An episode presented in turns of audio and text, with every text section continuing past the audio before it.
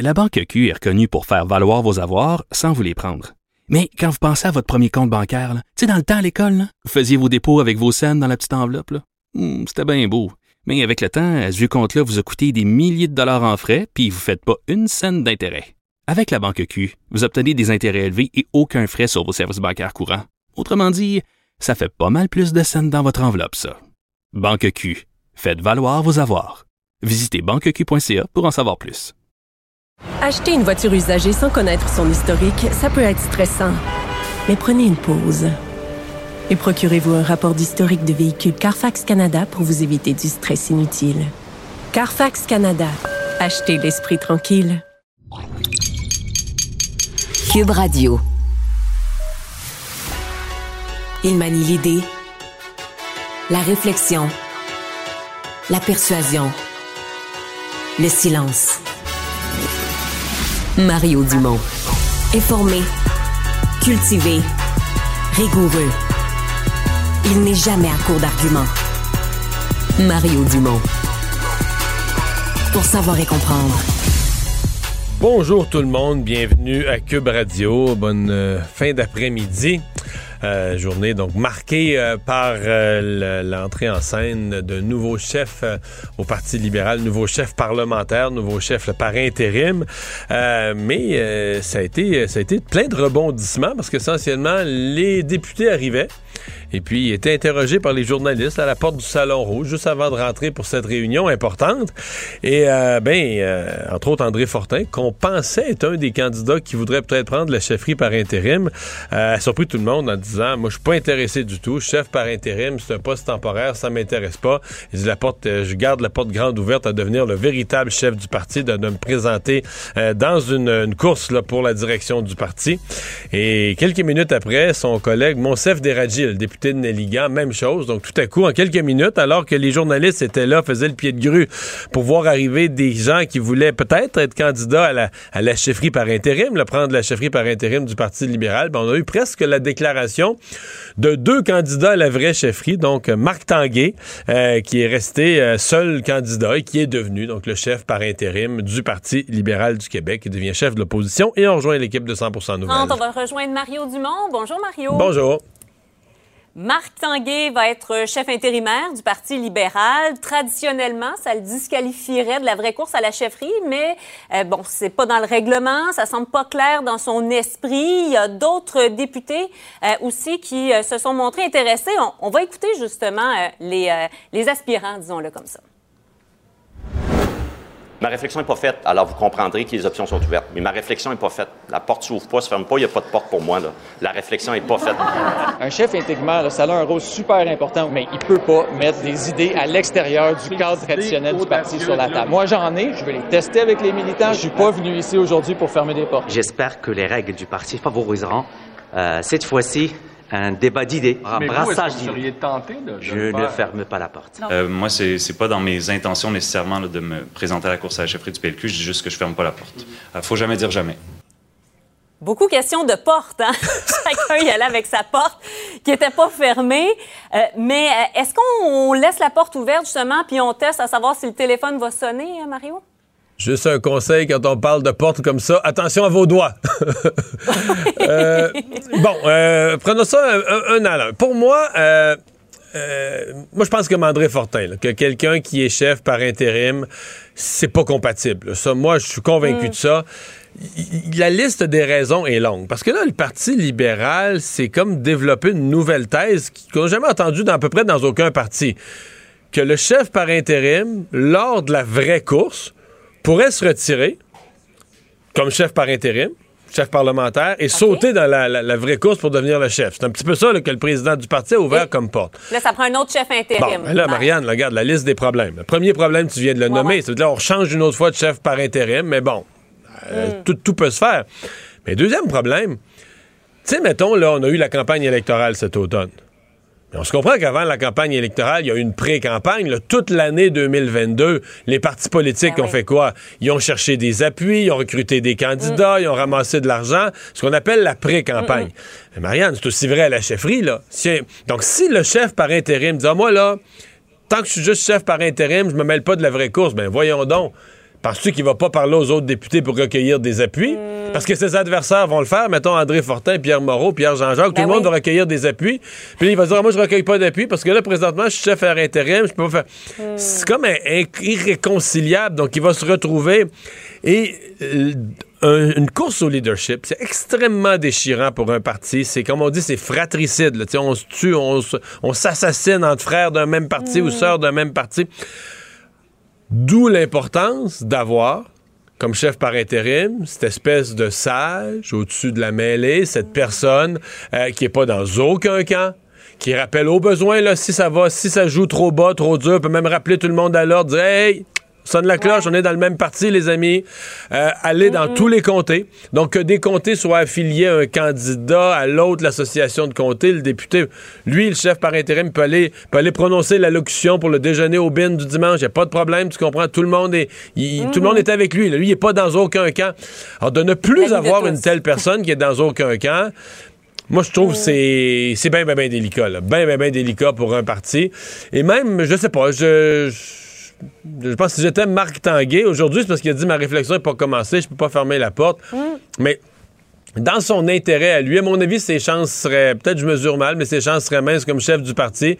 Et il serait beaucoup mieux, lui, de devenir un chef par intérim exceptionnel, euh, dont le parti retiendra la qualité de ses services, puis qui fera que dans l'avenir, euh, il y aura des fonctions, et cetera. Et peut-être un jour, le prochain, si on cherche, il est encore jeune relativement, si on cherche un chef, euh, on, on pensera à lui, on dirait hey, quand il avait été par intérim, il avait ouais. été bon. À mon avis, il serait dans une... À ce point-ci, ayant accepté la, la direction mm. du parti par intérim, il serait mieux mieux de, d'agir comme ça que de laisser courir l'autre rumeur, à mon avis, qui va, être con, qui va entraîner des situations conflictuelles. La rentrée, c'est dans moins de trois semaines. Quels vont être les défis euh, du nouveau chef par euh, intérim que euh, Alain nous disait euh, sanguin, là, que c'est quelqu'un euh, qui aime aller euh, de l'avant? Là. Ouais. Il n'y a pas de gros défis, Marianne. Là, là. Écoute, c'est une, c'est une session, ben, non, c'est une session de deux semaines.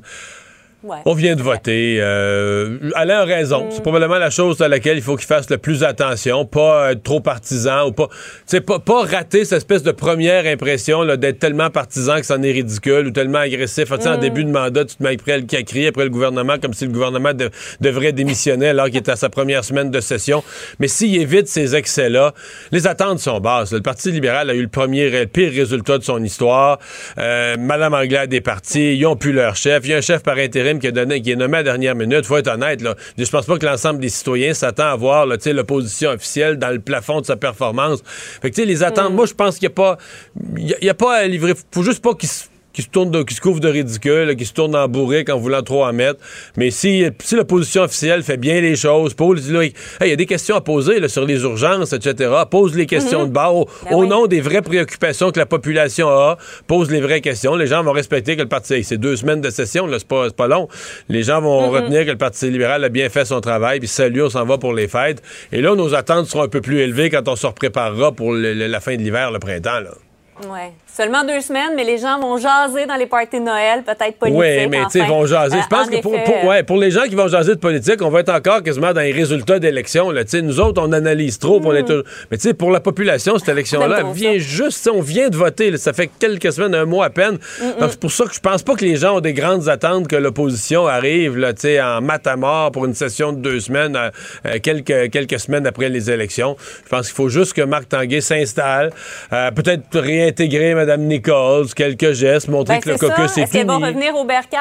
Ouais, ouais, ben c'est certain qu'elle bercail, veut revenir au bercail. Ouais. Quand on va le faire? Comment on va le faire? Est-ce qu'on va vouloir attendre l'hiver, faire ça, éviter de précipiter ça dans une courte session? Peut-être mm. que oui, peut-être que non. Je pense que Marc Tanguay était sage aujourd'hui en disant la première chose, il faut que j'aille prendre un café avec elle. Mais c'est quelque chose, mm. c'est quelque chose qu'on doit régler là, à, dans les prochains mois. Parlons de la COP quinze sur la biodiversité. Ça mène à Montréal début décembre. Euh, tout un déploiement. Là, on dit que c'est le plus gros déploiement policier des vingt dernières années à Montréal. Et là, on apprend, Mario, qu'il n'y aura pas de, de leader, de euh, chef d'État étrangers qui vont être présents. Ouais. Et je t'apprends que j'ai écrit là-dessus pour le journal de demain matin. Je viens d'envoyer mon texte. Ah oui? euh, ouais, parce que je trouve ça... Je sais pas trop quoi... quoi penser? On, on dirait qu'on nous a monté un peu un, un gros show de boucan. Je sais pas si... Euh, faudrait reparler à notre collègue Claude Poirier, euh, pas Claude, mais Yves Poirier, pardon, du briefing. Ils ont eu, les journalistes, ça doit faire une semaine, à peu près jour pour jour, ils ont eu un briefing. Ils ont été euh, euh, interpellés là, par les gens de la sécurité pour se faire expliquer en détail comment mmh. ça se passerait, là, la sécurité. Puis, on, a, on a annoncé un des plus gros déploiements policiers en vingt ans à Montréal. On a annoncé euh, une procédure pour déplacer les chefs d'État de l'aéroport au centre-ville. Finalement, il n'y en a même pas de chef d'État. Fait que c'est un mm. peu... Euh, c'est un peu gros. En fait, c'est pas vrai. Il y aura deux chefs de gouvernement. M. Trudeau. Les nôtres. Et M. Legault. Oui. C'est pas vrai qu'il n'y en a pas, ouais. là. Il y en a deux chefs de gouvernement. Les deux nôtres. Mais c'est... disons que quand Joe Biden s'amène, disons qu'il y a un peu plus de sécurité. Ben, Marianne, c'est ça. Tu sais, je veux dire, toi et moi, là, le... Le, le sous-ministre à l'environnement euh, de, de, de la Suisse, là, il peut se promener dans la rue à Montréal, il n'y a pas de danger, on ne le reconnaîtra pas, il est pas, il est pas, euh, il est en sécurité, il est en ouais. sécurité par son anonymat, euh, tout comme l'adjoint au sous-ministre de la Thaïlande, de l'environnement, tout comme, tu sais, c'est un peu ça, là, c'est, ouais, euh, c'est, c'est des, des scientifiques, des gens, je dis pas que c'est pas des gens importants, puis que le thème qu'ils vont aborder, mm-hmm. la, la biodiversité, est pas importante, ouais, ouais, mais c'est qu'on absolument. nous a, on nous a euh, craqué toute une histoire là, de, d'un événement qui allait réunir euh, les, les, les grands de ce monde, puis la ben, sécurité, a... puis les on, rues on va... les rues bloquées, puis tout ça, puis c'est pas ça du tout, là. Ben c'est ça. On parlait même du tunnel. Est-ce qu'il sera bloqué? Il sera pas bloqué? Le tunnel Ville-Marie, il y avait toute une question là-dessus, là. Oui, oui. Donc, on a, euh, disons qu'on a mis pas mal d'hélium dans la balloune, là. Bon, je veux pas, je veux pas minimiser les travaux sur la biodiversité. Le sujet est d'une certaine non. importance, mais j'ai hâte de voir comment... Parce que là, il est... J'entends là, la mairesse puis nos ministres de l'Environnement à Ottawa et à Québec mm. là, qui laissent entendre que Montréal est fier d'accueillir puis tout ça. Bon, faudrait qu'on aille demander aux Montréalais un à un, là. Je suis pas si sûr. On va suivre ce dossier-là. Merci beaucoup, Mario. Au revoir. Savoir et comprendre l'actualité. Alexandre Morand-Villouellette. Alors, euh, Alexandre, deux rebondissements majeurs aujourd'hui à Rimouski au procès euh, de l'ex-député Harold Lebel. Oui, tout d'abord, il y avait un plan de match aujourd'hui qui prévoyait qu'il y aurait un dernier témoignage du côté de la couronne. C'était euh, l'ami de la présumée victime, cette personne qui aurait été dans la chambre à côté, qui dormait au moment où l'agression euh, supposée ce qui, serait ce qui apparaissait logique, parce qu'on disait qu'il y avait trois personnes dans la place, c'est que c'est la troisième. Là. C'était, Exactement. C'était, c'était censé qu'on puisse l'entendre. Puis même si cette personne n'aurait pas vu les gestes directement puisqu'elle dormait, mais aurait pu témoigner quand même du texto reçu pendant la mm-hmm. nuit, du comportement le lendemain, euh, de la détresse de la présumée victime à la suite de l'incident. Sauf que on n'a pas euh, fait ce témoignage-là. Finalement, la couronne qui a dit que sa preuve était complètement faite et donc le projet a été ajourné pour la fin de semaine. Le jury libéré pour toute la fin de semaine également. Et on va reprendre tout ça lundi. Le deuxième et là, c'est la deux, le deuxième développement, oui, lundi. Voilà, deuxième développement, deuxième surprise. Harold Lebel va être lui-même à la barre lundi prochain en matinée pour présenter son témoignage sur les événements. Donc, c'est quand même un retournement de situation. On n'était pas certain que M. Lebel allait lui-même témoigner à son procès. Donc, c'est deux nouvelles, deux nouvelles euh, variables qui viennent d'embarquer dans ce procès. Qui est donc interrompu jusqu'à euh, lundi. C'était une situation, euh, toujours dans des affaires policières, là, c'était une situation euh, très malaisante euh, des pompiers qui avaient jeté un corps aux ordures. En même temps, moi, quand j'avais regardé ça, je me disais... Ah, c'est difficile de, de voir de la mauvaise foi ou un geste volontaire, ou, même si ça paraît épouvantable et absurde. Et le coroner s'est penché là-dessus à fond et il ne trouve pas matière à blâmer les, les policiers. Du même avis que toi, les pompiers, en fait. Ouais, le coroner, maître Richard Drapeau, lui, n'a pas formulé de blâme dans son rapport envers les pompiers de Sherbrooke. Elle met pas de recommandation non plus et présente, entre autres, certains témoignages qui datent de juillet deux mille vingt et un, les événements qui avaient secoué le Québec. On se souviendra, à en bordure d'une usine, il y avait un feu de broussailles pour lequel les pompiers avaient été appelés au départ. Des employés de l'usine qui disaient on a tenté de faire brûler un mannequin en plastique. Le pompier est arrivé là-bas, il avait trouvé le mannequin, entre guillemets. C'était un corps, en fait, d'une femme qui s'est immolée, donc qui, a tant, qui s'est suicidée en se faisant prendre en feu, ni plus ni moins, ce que provoquait l'incendie autour des broussailles dans le coin. Et lorsqu'on a trouvé ben, le corps, on a fini par le jeter aux poubelles, croyant qu'il s'agissait bel et bien d'un mannequin en plastique. Et le témoignage est quand même assez lourd à écouter, là, les pompiers qui expliquent, qui disent, faut comprendre, là, ça ressemble à une poupée. Il n'y avait aucune odeur de corps brûlé qui aurait pu nous avertir, étonnamment. On n'a rien senti de tout ça. Et le visage ressemblait tellement à du plastique fondu qu'on a cru immédiatement qu'il s'agissait d'un corps comme ça, d'un, d'un, d'un corps de mannequin plutôt qu'un vrai corps. Et donc, on l'a jeté. Il n'y avait aucun doute de notre part. On était convaincus. Donc, depuis ce temps-là, il y a une formation auprès des policiers de Sherbrooke. Ils vont donc pouvoir mieux réagir si une prochaine fois se produit. Mais comme c'est un cas tellement inusité, eh bien, les, poli- les pompiers mmh. avaient de la misère à penser à une autre théorie que celle-là. Et donc, euh, comme je le disais aussi, le coroner qui confirme que la victime est décédée d'asphyxie par inhalation de fumée. Donc, il s'agit bel et bien d'un suicide. Mmh. Si, j'entendais ce midi, là, au bulletin de nouvelles, le conjoint éploré, choqué, semble considérer que le coroner n'a pas fait son travail. Je, je, je le comprends, là, je veux dire, c'est... Parce que c'est le genre de situation où la conséquence est tellement épouvantable, t'sais, t'sais, le corps d'un proche est jeté aux poubelles. Ouais, ça n'a pas d'allure. La symbolique de la chose ouais, aussi, c'est m- comme un déchet. Mais en même temps, quand tu te mets à décomposer l'événement, tu te dis, bon, mais c'est quoi les hypothèses? Est-ce qu'on pense vraiment que des pompiers se sont dit, ah tiens, c'est une personne humaine, mais on s'en fout, on la met. Mais non, c'est sûr que c'est pas ça, là. Donc, tu es obligé de considérer, donc, est-ce qu'ils sont des complets incompétents? Ben... Je sais pas, des pompiers ont fait ça toute leur vie. Euh, reconnaître un corps euh, brûlé, dire, ce que je les ai entendus dire, c'est que brûlé de cette façon-là, on n'avait jamais vu ça, là, tu sais. Ouais. C'est, c'est, c'est vraiment ce qu'on comprend de leur témoignage. Là. C'est pas que les, les pompiers n'ont jamais vu même de, de corps de, gens. de brûlure. Ça, là, peut, mais... ça peut arriver, effectivement. Là, c'est, ça fait partie des risques du métier de tomber sur ce genre d'événement traumatisant-là. Mais là, on parle vraiment d'un corps qui a brûlé d'une manière qu'on n'a jamais vue. C'est ce qu'ont dit les pompiers. Donc, malheureusement, ont jeté par la suite le corps de cette femme dans une benne à ordures avant de réaliser, là, plusieurs jours ouais. plus tard, leur erreur. Ouais. C'est, c'est certain que la conséquence est terrible. Il ne mord pas à l'hameçon des fausses nouvelles. Mario Dumont a de vraies bonnes sources. Ben, notre prochaine invitée a provoqué pas mal de discussions dans les médias et dans les chaumières du Québec depuis vingt-quatre heures avec cet envoi de, de, de, de chèques ou de dépôt direct, là, six cents dollars pour les gens qui gagnent, je vous le rappelle, cinquante mille et moins, à quatre cents dollars pour ceux qui gagnent entre cinquante et cent mille.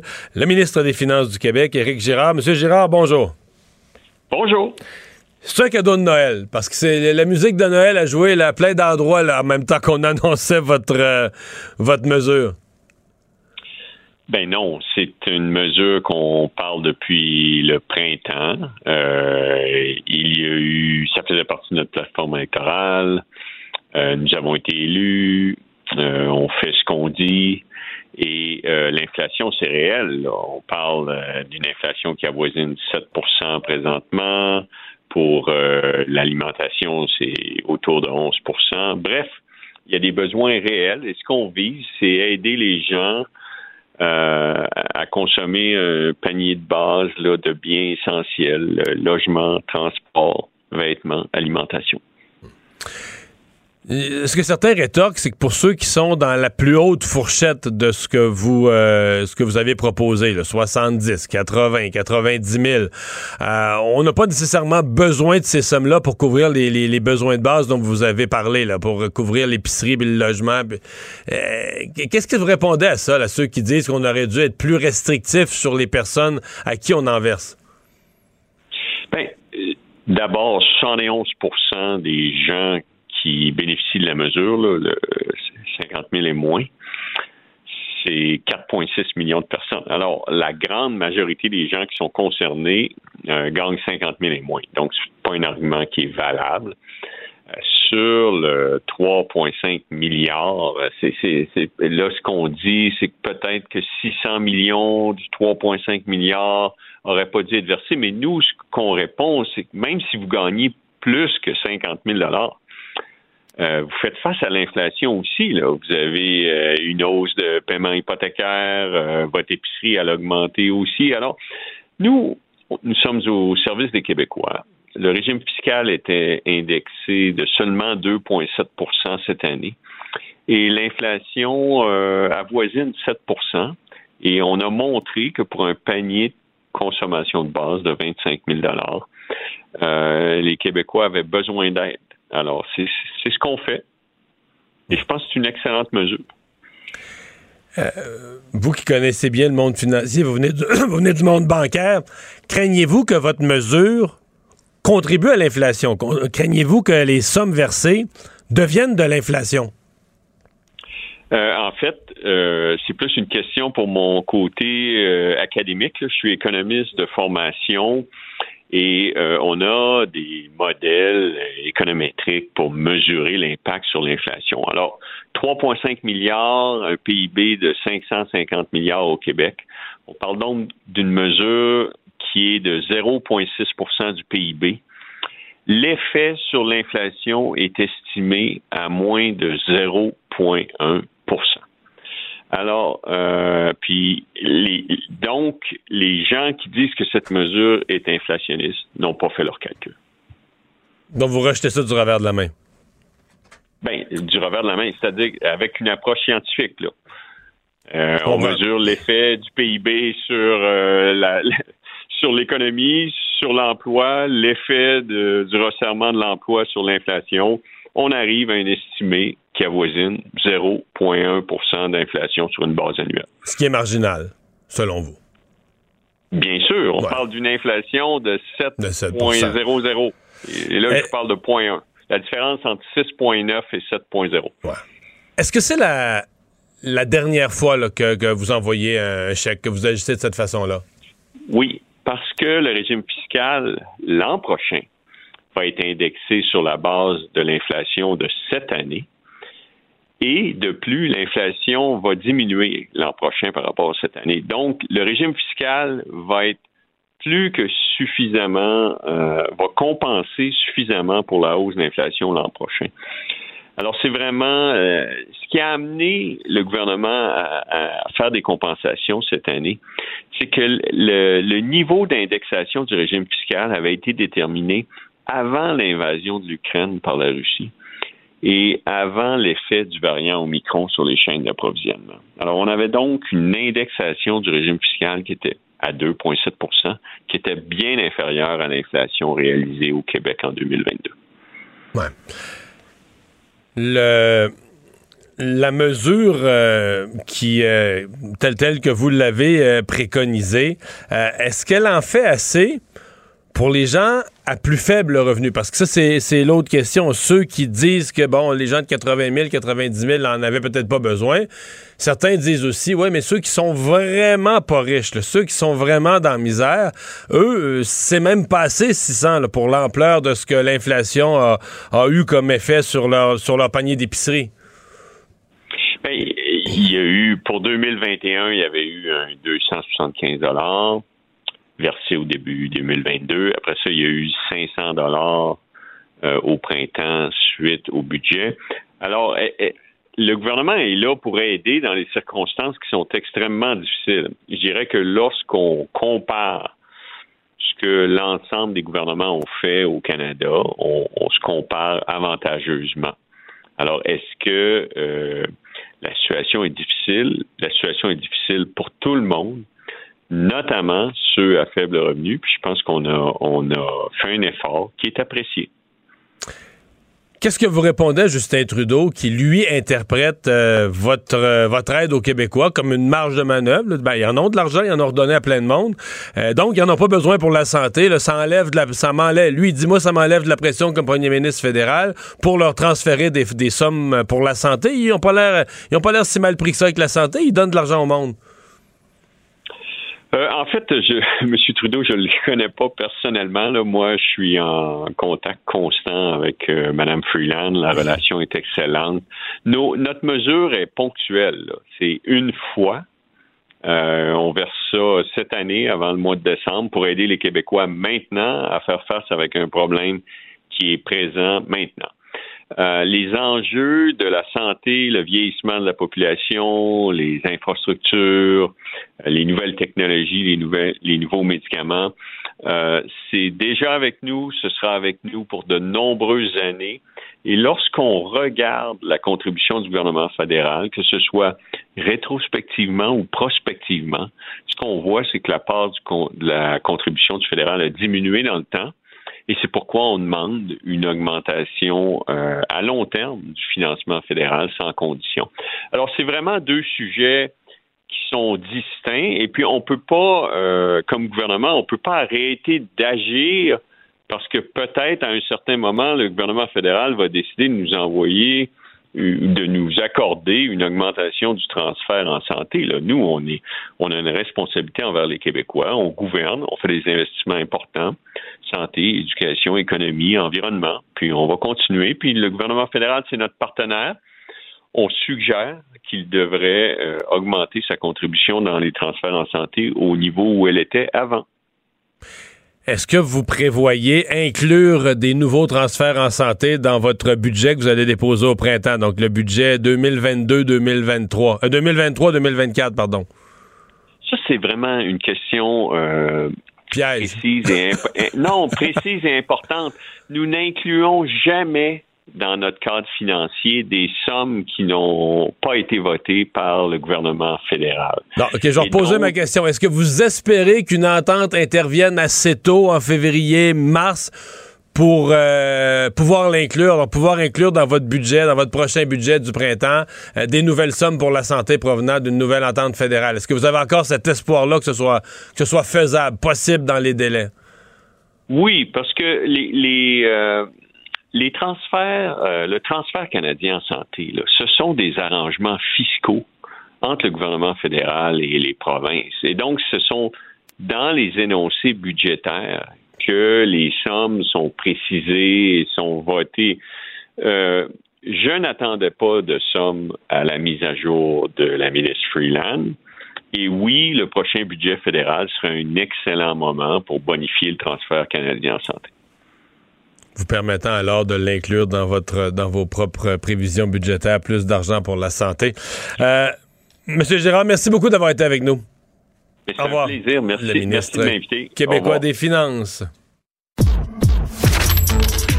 Économie, finances, affaires, entrepreneuriat. Francis Gosselin. Bonjour Francis. Salut Mario, intéressante entrevue. Oui, oui, oui. Euh, la, l'inflation aux États-Unis qui, pour la première fois depuis longtemps, les chiffres étaient, c'était pas parfait, mais c'était un peu plus encourageant ce matin et il en fallait pas plus. Le marché boursier euh, virait fou. Positivement euh, virait fou, cette fois-ci. Oui, oui. Oui, c'est ça. Donc, le Dow Jones, le S and P cinq cents là, qui a augmenté de trois et de cinq pour cent de mémoire. Euh, ce qui est vraiment frappant, Mario, c'est aussi les titres technologiques qui ont augmenté vraiment fortement aujourd'hui. On en a parlé beaucoup cette semaine. Meta, Alphabet, Apple, Amazon sont tous dans les sept, huit, dix pour cent de gains là, sur la journée. Donc, c'était vraiment une très bonne journée pour la bourse. Euh, l'inflation américaine se situe à sept virgule sept pour cent. En baisse par rapport aux huit virgule deux pour cent qu'on a vu de septembre à septembre. Donc, je rappelle, là, c'est toujours mesuré du mois de l'année dernière au mois actuel, donc octobre vingt vingt-deux, sept virgule sept pour cent, donc une baisse d'un demi-point, ce qui est quand même pas euh, négligeable, dans la mesure où on tire toujours un peu la lourdeur, là, si tu veux, Mario, de, euh, de des mois qui précèdent. Euh, donc, euh, donc c'est vraiment une très, très, très bonne nouvelle. Et ça signifie aussi que la stratégie de la Fed fonctionne. Donc, c'est un peu encourageant. Euh, les marchés, dans le fond, réagissent de cette façon-là parce que mais, ce qu'ils anticipent, c'est ouais. qu'on va probablement pas voir d'autres augmentations euh, importantes des taux dans les prochains mois. Ben, je sais pas, ben, je, je, j'espère que euh, tout le monde fait une bonne lecture, mais j'ai quand même trouvé que la réaction était forte par rapport à euh, la baisse qui est pas si spectaculaire que ça de l'inflation. T'sais, j'ai comme eu l'impression que quelqu'un qui a tellement le goût d'avoir une bonne nouvelle ou qui a tellement le goût que la fille elle dise je t'aime, que juste un petit sourire puis il l'interprète comme ça puis il vient tout énervé. Donc j'ai eu l'impression que juste on a tellement hâte que l'inflation baisse que juste une petite baisse de l'inflation puis Wall Street est parti en peur là, comme ça. On a tellement hâte à ce jour-là qu'on surréagit, je sais pas. Comme je l'explique souvent, Mario, les hausses de taux directeurs, ça prend plusieurs mois avant de se faire ouais. euh, ressentir sur les marchés. On avait vu des hausses à partir du mois de mai, de mémoire, après ça, des hausses quasiment mensuelles, puis des grosses hausses. Puis ce qu'on avait vu aux États-Unis en termes d'inflation, c'est que l'inflation passait en juillet de huit virgule cinq à huit virgule trois, à huit virgule deux. C'est comme on se faisait très mal, puis ça avait des zéro virgule un pour reprendre le chiffre de M. Girard, zéro virgule un de différence. Là, d'avoir zéro virgule cinq d'un coup de baisse, c'est comme ça c'est va vraiment dans la bonne direction. Ouais. Si on prenait un virgule cinq en novembre, un virgule cinq en décembre, on se retrouvait dans les six. Là, on commence dans, à être dans une zone de confort un petit peu plus gérable. Et donc, c'est pour ça que les marchés réagissent. Je pense qu'il y avait beaucoup de pessimisme sur le marché, Mario. Fait que ça se peut que ces titres-là étaient sous-évalués. Fait qu'aujourd'hui, ce qu'on voit, c'est pas tellement une augmentation qu'un retour à la moyenne, ouais, dans une certaine mesure. Un retour mesure, à une certaine normale. Peu extrême, mais franchement, ces entreprises-là avaient été vraiment battues là, depuis le début de l'année euh, par rapport à Je suis là, au courant. beaucoup d'entreprises profitables. Là, donc, euh, ouais. euh, les dossiers d'insolvabilité, les faillites au Canada, des augmentations importantes euh, chez les particuliers, encore plus chez les entreprises. Oui, effectivement. Ben, c'est toujours euh, par rapport à l'année dernière, hein, Mario. Fait que dans le fond, ce qu'on observe, c'est une hausse euh, des, de l'insolvabilité euh, au Canada de vingt-cinq pour cent, ce qui est quand même une forte hausse. Mais quand on compare avec la période pré-pandémie, qui est un peu notre notre échelon, si tu veux, notre étalon, en fait, on est toujours à peu près vingt-cinq pour cent en bas. Donc, on n'est pas revenu à un niveau normal. Puis rappelons que deux mille dix-neuf, c'était pas une mauvaise année là, du point de vue mmh. économique. Fait que dans le fond, Mais malgré toutes ces craintes de récession... Ça, de c'est, c'est, c'est euh, bizarre pour, ça, pour ouais, les gens qui nous écoutent. Disait, voyons, pendant la pandémie, il me semble que tout allait mal, tout était fermé, il n'y a pas eu plus de faillites.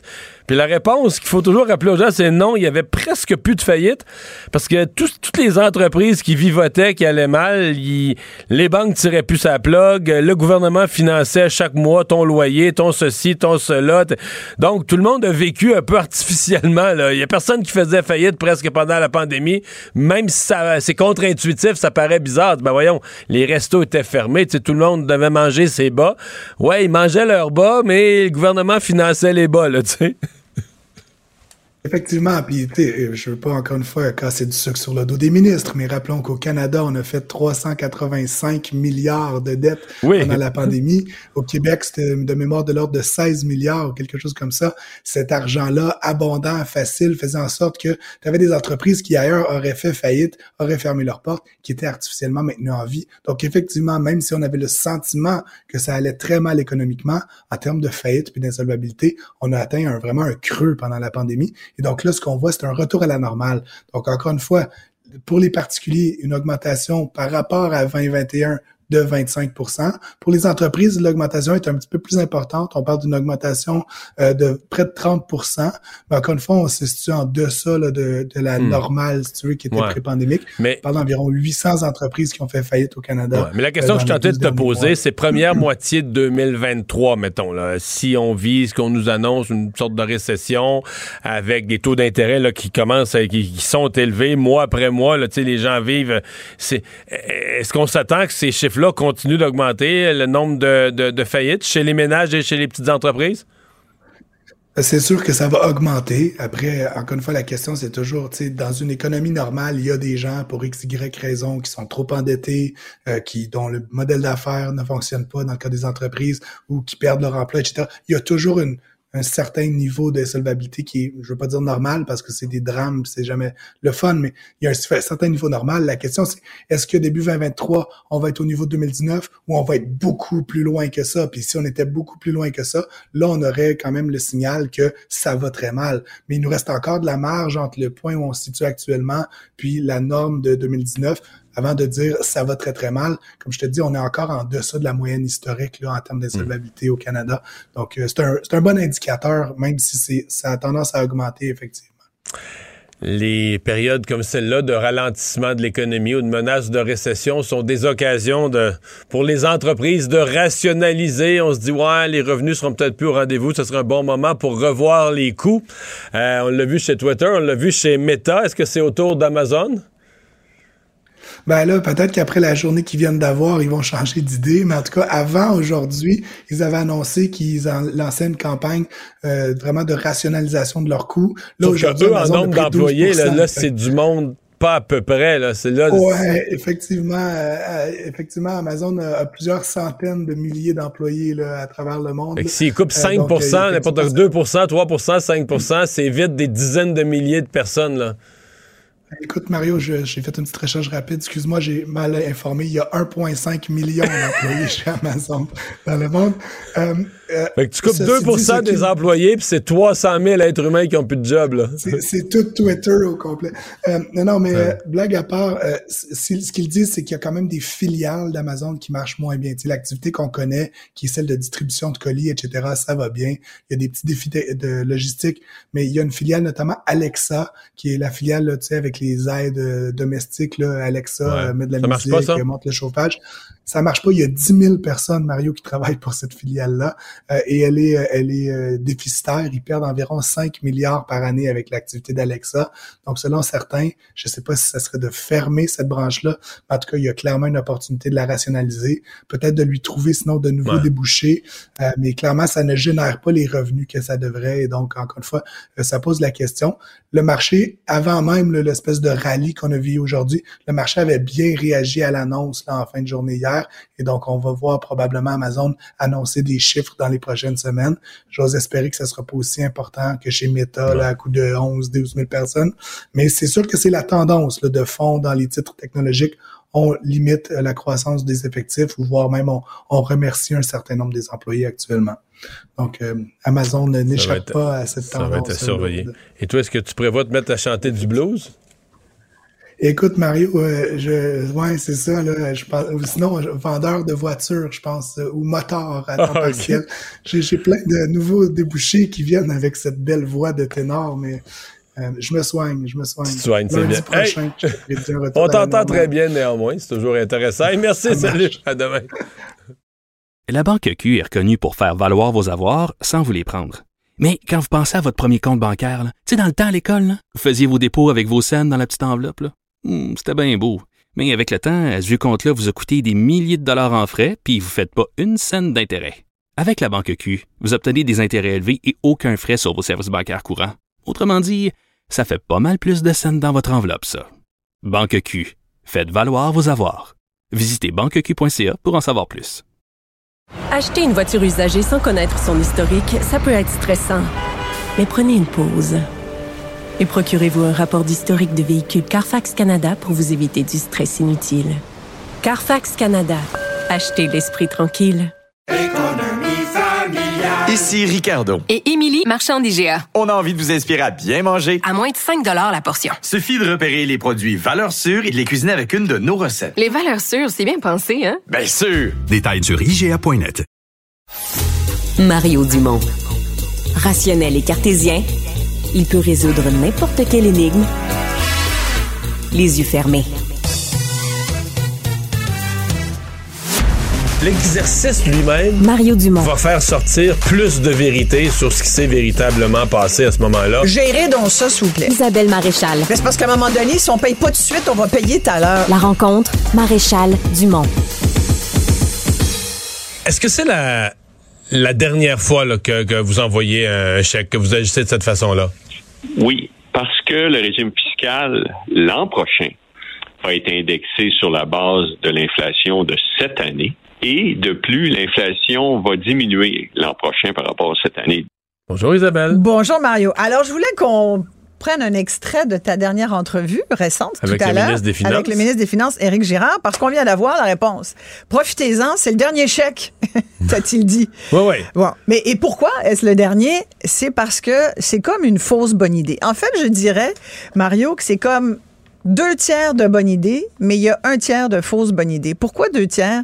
Parce que quand le ministre Éric Girard te dit euh, qu'il y a à peu près soixante-dix pour cent des Québécois qui vont en bénéficier, il n'y a pas complètement tort. T'sais, quand tu prends, j'ai ressorti plein de chiffres là, sur le revenu total des particuliers. Euh, j'ai ressorti des chiffres de l'année dernière, tu vois. Et effectivement, il y a euh, trente-quatre pour cent des gens au Québec qui travaillent et qui font moins de vingt-cinq mille dollars. Et il y a près de trente pour cent des gens qui travaillent. Euh, donc, c'est à peu près, si tu ajoutes les deux, là, si tu les additionnes, ça fait à peu près quatre millions trois cent mille Québécois qui font moins de cinquante mille dollars. Ces gens-là vont être très heureux de recevoir six cents dollars juste avant les fêtes. La mauvaise idée, parce qu'ils subissent fortement le coût de la vie. Et puis, il y a une chose qu'il faut qu'on comprenne, c'est que c'est pas tout le monde qui subit l'inflation de la même façon. L'inflation te frappe, toi, différemment. Elle te frappe, c'est sûr, mais elle te frappe différemment qu'elle va frapper un travailleur au salaire minimum, par exemple, ou qui fait trente mille dollars, qui a une famille monoparentale avec trois enfants. C'est, c'est pas du tout la même chose. Et on fait des erreurs euh, très communes et très courantes. La plupart des gens comprennent pas tout à fait ce que c'est que le salaire brut, le salaire net. Il faut, faut l'expliquer. Euh, ils sont très peu au courant de la fiscalité. Moi, c'est un discours que j'aime bien répéter. Mmh. Occupez-vous de votre fiscalité. C'est important de comprendre comment ça marche parce que tout est là. T'sais, on travaille pour notre argent, puis on dirait que c'est comme si on s'en occupait pas. Il faut comprendre ces notions-là. Alors oui, c'est une bonne idée pour ces, cinq, euh, ces quatre millions mais de qui, Québécois. Mais sur le plan de la fiscalité, ces quatre virgule six millions de Québécois ouais. ne payent presque rien. Mais il y a quarante pour cent, on dit à peu près, de gens qui ne payent pas d'impôts. Pourquoi? Ouais, parce qu'ils puis, bénéficient... Ou qui en payent très peu. Tous ceux, peu. Tous ouais. ceux que tu viens de nommer, qui vont recevoir le six cents, ouais. ils payent déjà pas. Donc c'est l'autre quarante pour cent fait vivre tout. Là. L'économie, ça, tu... la santé, oui. l'éducation. C'est quarante pour cent de la population qui tient tout sur ses épaules. Mais ça, chèque pas chèque, c'est ça la vie, là, Mario. Ouais, ouais, ouais. Et ça, c'est ça depuis des années. T'sais? C'est de plus en plus ça au Québec, c'est mais oui, c'est en... ça depuis mais des années. Mais c'est pourquoi on est tous là à varger sur les riches. Tu vois un riche, tu dis « Ah, oh, mon Dieu, c'est épouvantable. » Regarde le discours pendant la campagne électorale. Hey, si t'étais riche, là, t'allais te mettre en boule dans un coin en attendant que ça finisse, là, puis tu voulais juste disparaître sous ton tapis parce que tu te disais « Oh, mon Dieu, c'est épouvantable de gagner de l'argent au Québec. » On est Mais il y a juste Québec solidaire qui disait ça? Ben, pas mal. Ben oui, mais on les a-tu entendus pas mal? Oui, mais ils ont eu quinze pour cent. Ben, en tout cas, moi, dans mon comté, à Verdun, ils sont rentrés. Ils ont rentré dans ton comté, OK. Ils sont rentrés dans mon comté qui était traditionnellement libéral, tu comprends? Mm. Alors, moi, je vois quand même un changement de paradigme ici. C'est là, peut-être, où je te dis, peut-être que les gens ne comprennent pas ce que ça veut dire. T'sais, le discours politique mm. et la réalité économique. Ouais. Si jamais ça devenait un gouvernement mais, mais Québec solidaire, toi, ça nous frapperait. Tu dis que les gens, les gens entre cinquante et cent mille mais là, moi, qui, je pense qui, ont, que qui ont le montant réduit, le, le quatre cents dollars, le montant réduit, ça n'aurait pas dû être donné. Moi, je pense que pour tous ceux qui font... Après, je te dis, pour cinquante mille et moins, je viens de te dire, c'est une bonne idée pour ces gens-là. C'est pour ça que je te parle après, des autres, des après, cinquante à cent. Tiers. Après, tu es dans les cinquante à cent, cent quatre mille en fait, parce que c'est cent quatre mille. Ouais, là, il n'y a plus grand-chose. Rendu entre cent ouais. et cent quatre, c'est une régression. C'est, c'est là où c'est amusant, parce que là, tu as à peu près quinze pour cent des gens, là, près d'un million de Québécois qui fait entre cinquante et soixante-dix mille dollars. Est-ce qu'ils sont riches? Moi, j'ai déjà fait une entrevue avec Bernard Landry il y a plusieurs années où il, me, il essayait de me faire la démonstration puis de me convaincre qu'un Québécois était riche à cinquante mille dollars. Écoute, il avait beau être prof d'économie, j'avais beau ah, avoir plein... Ça fait vingt ans de ça, là. Ça fait quinze ans. Oui, quinze ouais, ans. C'est ça. Mais donc, même à quinze ans. Ce que je veux dire, c'est qu'aujourd'hui, c'est plus le même cinquante avec l'inflation mais moi, chaque année. Oui, mais en, mais en, déjà, dollars, ouais. en dollars constants, le cinquante mille ne vaut pas le double aujourd'hui. Là. Mais moi, je pense aujourd'hui. Tu sais, après, c'est, c'est tout le débat sur c'est quoi la richesse puis à combien tu es riche. Hein? Quand tu regardes le salaire moyen du Québécois aujourd'hui, là, c'est cinquante-cinq mille dollars. Fait que tu pourrais dire... Oui, mais ça, il ne faut pas dire ça parce que là-dedans, il y a des étudiants, là. Tu sais, t'as des étudiants qui travaillent dix heures par semaine puis ils rentrent dans le salaire moyen. Oui, mais c'est pour ça que ce qu'il faut regarder... Il faudrait regarder, le salaire, moyen, faudrait regarder le salaire moyen des gens qui travaillent vers les soutiens de famille, qui travaillent véritablement à temps plein. Mais c'est pour ça que je te parle là, de fiscalité. Beaucoup plus élevé, là. Parce que moi, je pense que le, la, la notion de tout considérer par le revenu net, ça marche pas. C'est pas une bonne façon de calculer les choses. Parce que tu vas prendre dix familles différentes avec dix revenus euh, égaux, équivalents, mais chaque situation... familiale va être diverse, ça va avoir un impact, l'inflation, prenons l'inflation, aura un, ou le coût des aliments aura un impact, un impact différent sur chacune des familles. Tu comprends? C'est ce que je te disais tout à l'heure. Toi, tu le vis d'une façon, mais il y a une autre, mmh. une autre personne qui va le vivre d'une autre façon. Après, il y a une question de choix aussi. Il y a des gens qui ont de la difficulté à faire certains choix pour toutes sortes de raisons. Et couper, il y en a qui vont dire, ben moi, ça me dérange pas de pas manger de viande parce que le prix a augmenté. Mais tu sais, là, quand t'es rendu à payer ta salade romaine neuf piastres, là, t'es dit, hi, là, on là, est on rendu manger, dans là, le on choix va manger de, de la viande. Là. là, on est rendu dans le choix de base, là, tu sais. Mais tu regardes, tout, tout augmente en ce moment. Puis, mais ce qui est, ce qui est amusant, c'est que, ben c'est amusant, on peut, on peut sourire de ça, mais je vais te lire quelque chose, OK? Un discours que j'ai retrouvé. C'est, euh, juste, c'est François Bonnardel, caquiste, qui disait donc, puis tu me diras quand est-ce qu'il a dit ça pour le fun. Petit quiz. Il dit, une première mesure importante pour nous, là, c'est euh, de baisser les impôts des Québécois de cinq cents dollars dès le prochain budget. Pour nous, c'est important. C'est un impact d'à peu près un milliard sur le P I B du Québec parce que les Québécois ont vu leur fardeau augmenté énormément dans les dernières années. Vous le savez, tout augmente. Il y a une seule catégorie de gens qui ont vu leur situation s'améliorer dans les dernières années, ce sont les médecins. Il est grand temps de penser aux contribuables québécois ben, aujourd'hui. Je pense que tu dis ça en deux mille dix-huit. On est dit immédiatement. Ouais. Avec l'affaire des médecins, là, ça c'était après le gouvernement des médecins. Là. Il a dit ça le tu huit mars. Ouais, c'est ça, j'en ai peut-être trop dit. Le huit, mais toi c'est parce que t'es bon, qu'est-ce que tu veux. Le huit mars deux mille seize. Je l'aurais pas trouvé ça avant les médecins. Ouais, les, ouais, ça, ça c'est une époque. Là. J'avais barré une coupe de données ouais, qui aurait ouais, été ouais, trop ouais. facile, mais fait que tu vois, c'est ce que je veux dire par là, c'est ça fait partie du discours de la C A Q. Là, puis je trouvais ça intéressant qu'ils disent c'est le dernier chèque. Mais ils ont toujours dit ça. Ils se sont fait élire. Puis il y a, je disais aujourd'hui, il y avait un commentateur qui disait il aurait fallu en, il aurait fallu revenir sur cette idée. Ben non, tu peux pas faire ça. Tu, on va tout leur tomber dessus.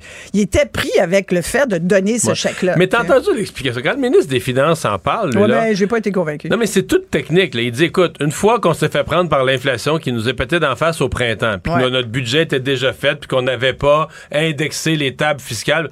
Il n'y a plus d'autres moyens d'aider les... Pour l'année prochaine, on va faire un prochain budget, on va faire d'autres mesures, mais là, il n'y a plus d'autres moyens d'aider les gens que de leur envoyer des chèques. Moi, Moi ma... je suis pas d'accord avec ça. Ben, c'est-à-dire que toi, toi, tu peux pas refaire l'impôt en cours d'année, là, le budget est fait, euh, les impôts sont... Ben d'abord, là, on dit, on n'arrête pas de dire c'est un chèque, mais c'est un crédit c'est un, d'impôt. Hein, ben ça, en fait, ça... c'est, non, non, mais c'est un crédit, c'est un, c'est un envoi, c'est un dépôt. L'argent oui, est envoyé aux gens. Mais officiellement, ça s'appelle le crédit d'impôt remboursable conférant un nouveau ouais. montant ponctuel pour le coût de la Puis vie. Puis versé immédiatement. Donc, versé pas au prochain immédiatement. Rapport d'impôt le printemps prochain. Là, voilà. Versé immédiatement. C'est ça qui fait la différence ouais. pour donner l'argent en, en cours d'année. Mais ce que j'allais dire, moi, là, ce que je... Pour le, le groupe entre cinquante et cent mille, donc on dit, on se comprend, ils reçoivent quatre cents. Ce ne sont pas des gens, tu sais, mettons, qui ne mangeraient pas, là, qui auraient l'épicerie coupée, ou, tu sais, c'est des gens qui ont un meilleur revenu que les cinquante mille et moins. Donc, si, est-ce qu'on leur donne quelque chose ou pas? Moi, quand je voyais la C A Q faire ça, là, je me disais, j'entendais mes parents jaser dans la maison, parce que chez nous, là, on est le typique de la classe moyenne. Une ferme laitière, petite, puis tout ça. Fait qu'on n'a jamais manqué de rien, mais j'entendais mes parents, exemple, quand moi j'arrive à cégep universitaire, ben nous autres, les prêts et bourses n'ont pas droit à ça. Nous autres, on paye, on paye, on paye, mais quand ça serait l'heure d'avoir droit à quelque chose, ah ben non. Tu c'est gagnes, toujours pour les plus pauvres. Tu gagnes tant, t'es juste au-dessus.